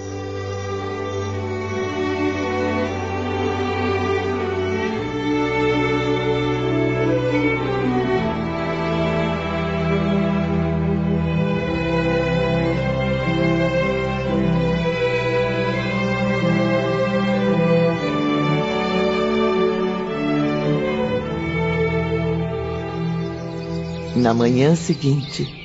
Bom dia, meu caro Alceste. Soube que haverá intervalos entre uma reunião e outra. Retomaremos então o nosso abrigo da espiritualidade? Não, não convém, senhor Camilo. Ficaremos no ambiente terrestre. A viagem é muito difícil para o nosso numeroso grupo. É desaconselhável repeti-la diariamente. Foi assim que permanecemos cerca de dois meses entre os homens. Tempo necessário à realização de reuniões práticas e teóricas. Numa bela tarde de primavera, às vésperas de um novo evento, encontrei-me com Romeu e Alceste no meio de um frondoso bosque. Às vezes sinto necessidade de permanecer mais tempo entre os encarnados. Porém, gostaria de visitar cidades maiores, centros urbanos com cultura mais evoluída. Na condição de suicida, Camilo, embora em visível fase de recuperação, sua aura ainda está contaminada por irradiações inferiores. Isso poderia levar perturbação e desgosto às criaturas encarnadas das quais se aproximasse. Ou, ao contrário, poderia receber delas influências prejudiciais ao tratamento a que é submetido. Portanto, não deve permanecer em locais habitados ou visitados por almas encarnadas. Convém esclarecer que os espíritos suicidas são entidades em vias de reeducação e, como bem sabe, submetidas a regras muito severas de conduta. Dessa forma, não podem viver ao léu entre os homens, incomodando a sociedade terrena. Coisa que fatalmente ocorreria se continuassem rebeldes, repetindo seu erro. Agora entendo. Compreendo melhor por que somos sempre conduzidos a locais agradáveis nos arredores das povoações, porém onde é difícil o ingresso das almas encarnadas. Sim, sim. Optamos por bosques amenos, campos com sombras de árvores frutíferas, colinas férteis e pastos verdejantes, onde o gado saboreia a relva fresca. Nesses paraísos terrenos, sob a poesia bucólica e a pintura azul dos céus brasileiros, levantamos nossas tendas invisíveis a olhos humanos, mas perfeitamente reais para nós. É o nosso lar provisório na terra, Camilo. À noite, suave melancolia adoçava as amarguras dos suicidas tão distantes do lar e das famílias. Ao retornarem de mais uma esclarecedora palestra, Belarmino e Romeu meditavam no cenário tranquilo de um lindo pomar. Olhe para o céu. Não são apenas as estrelas como as víamos enquanto homens encarnados. É muito mais. É o próprio espaço sideral expondo toda a glória com que o arquiteto supremo o dotou. Vejo que sua sensibilidade está cada vez mais apurada, professor Belarmino. Agora é capaz de contemplar os astros imensos, os sóis poderosos, centros de força, de luz, de calor e fontes de vida. E mais, mundos de beleza arrebatadora e grandeza inconcebível. E todo esse esplendor chega aos meus olhos de condenado do mundo invisível como um afetuoso aceno fraterno. Sinto claramente que esses mundos também abrigam outras humanidades, nossas almas irmãs, em marcha para a redenção, companheiras do bem e da luz. Como nós, descendem da mesma inspiração divina. A sagrada luz de um Deus que ainda não conheço, mas que sinto agora palpitar no meu coração, apesar da pobreza moral em que me encontro. Não desanime, meu irmão. Veja bem, perceberá que em toda parte a expressão gloriosa do pensamento divino nos fala do seu poder, do seu amor, da sua sabedoria.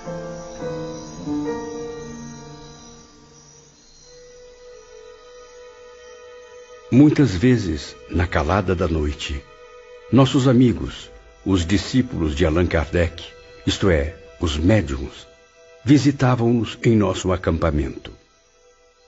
Mal seus corpos físicos repousavam em sono profundo, eles vinham em corpo astral conversar conosco, piedosa e amorosamente.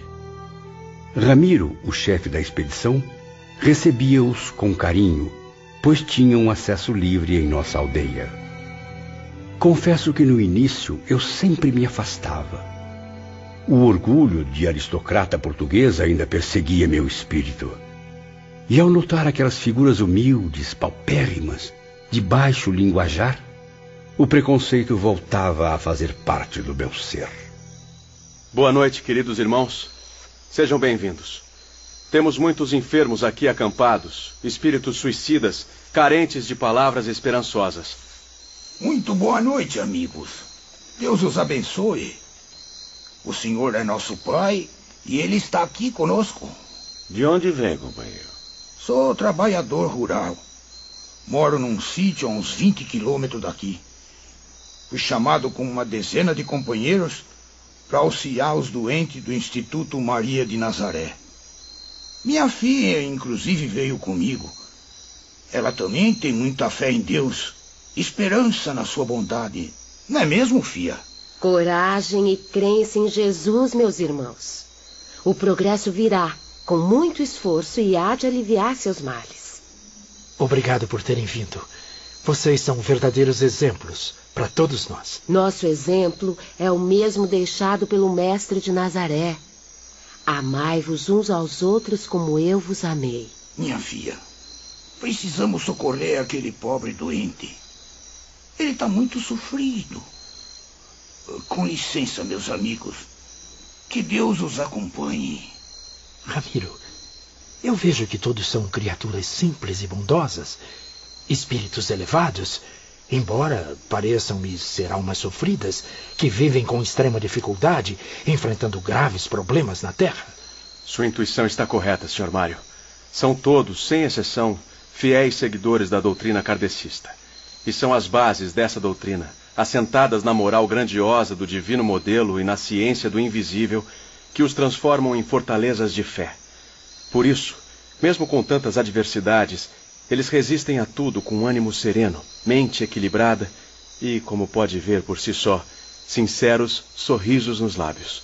Que Deus os proteja sempre e que os ilumine para que jamais percam a fé, sua única razão de viver. Está vendo aquele senhor que conversava conosco? Uhum. É um respeitável pai de uma família numerosa, extremamente pobre, vive a lutar sem tréguas para criar os filhos.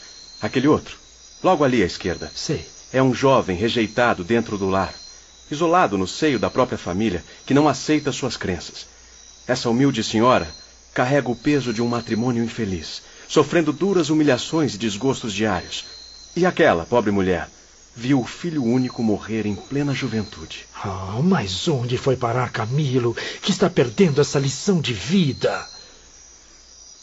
Não muito longe dali, Camilo repousava sozinho sob o abrigo de uma frondosa laranjeira.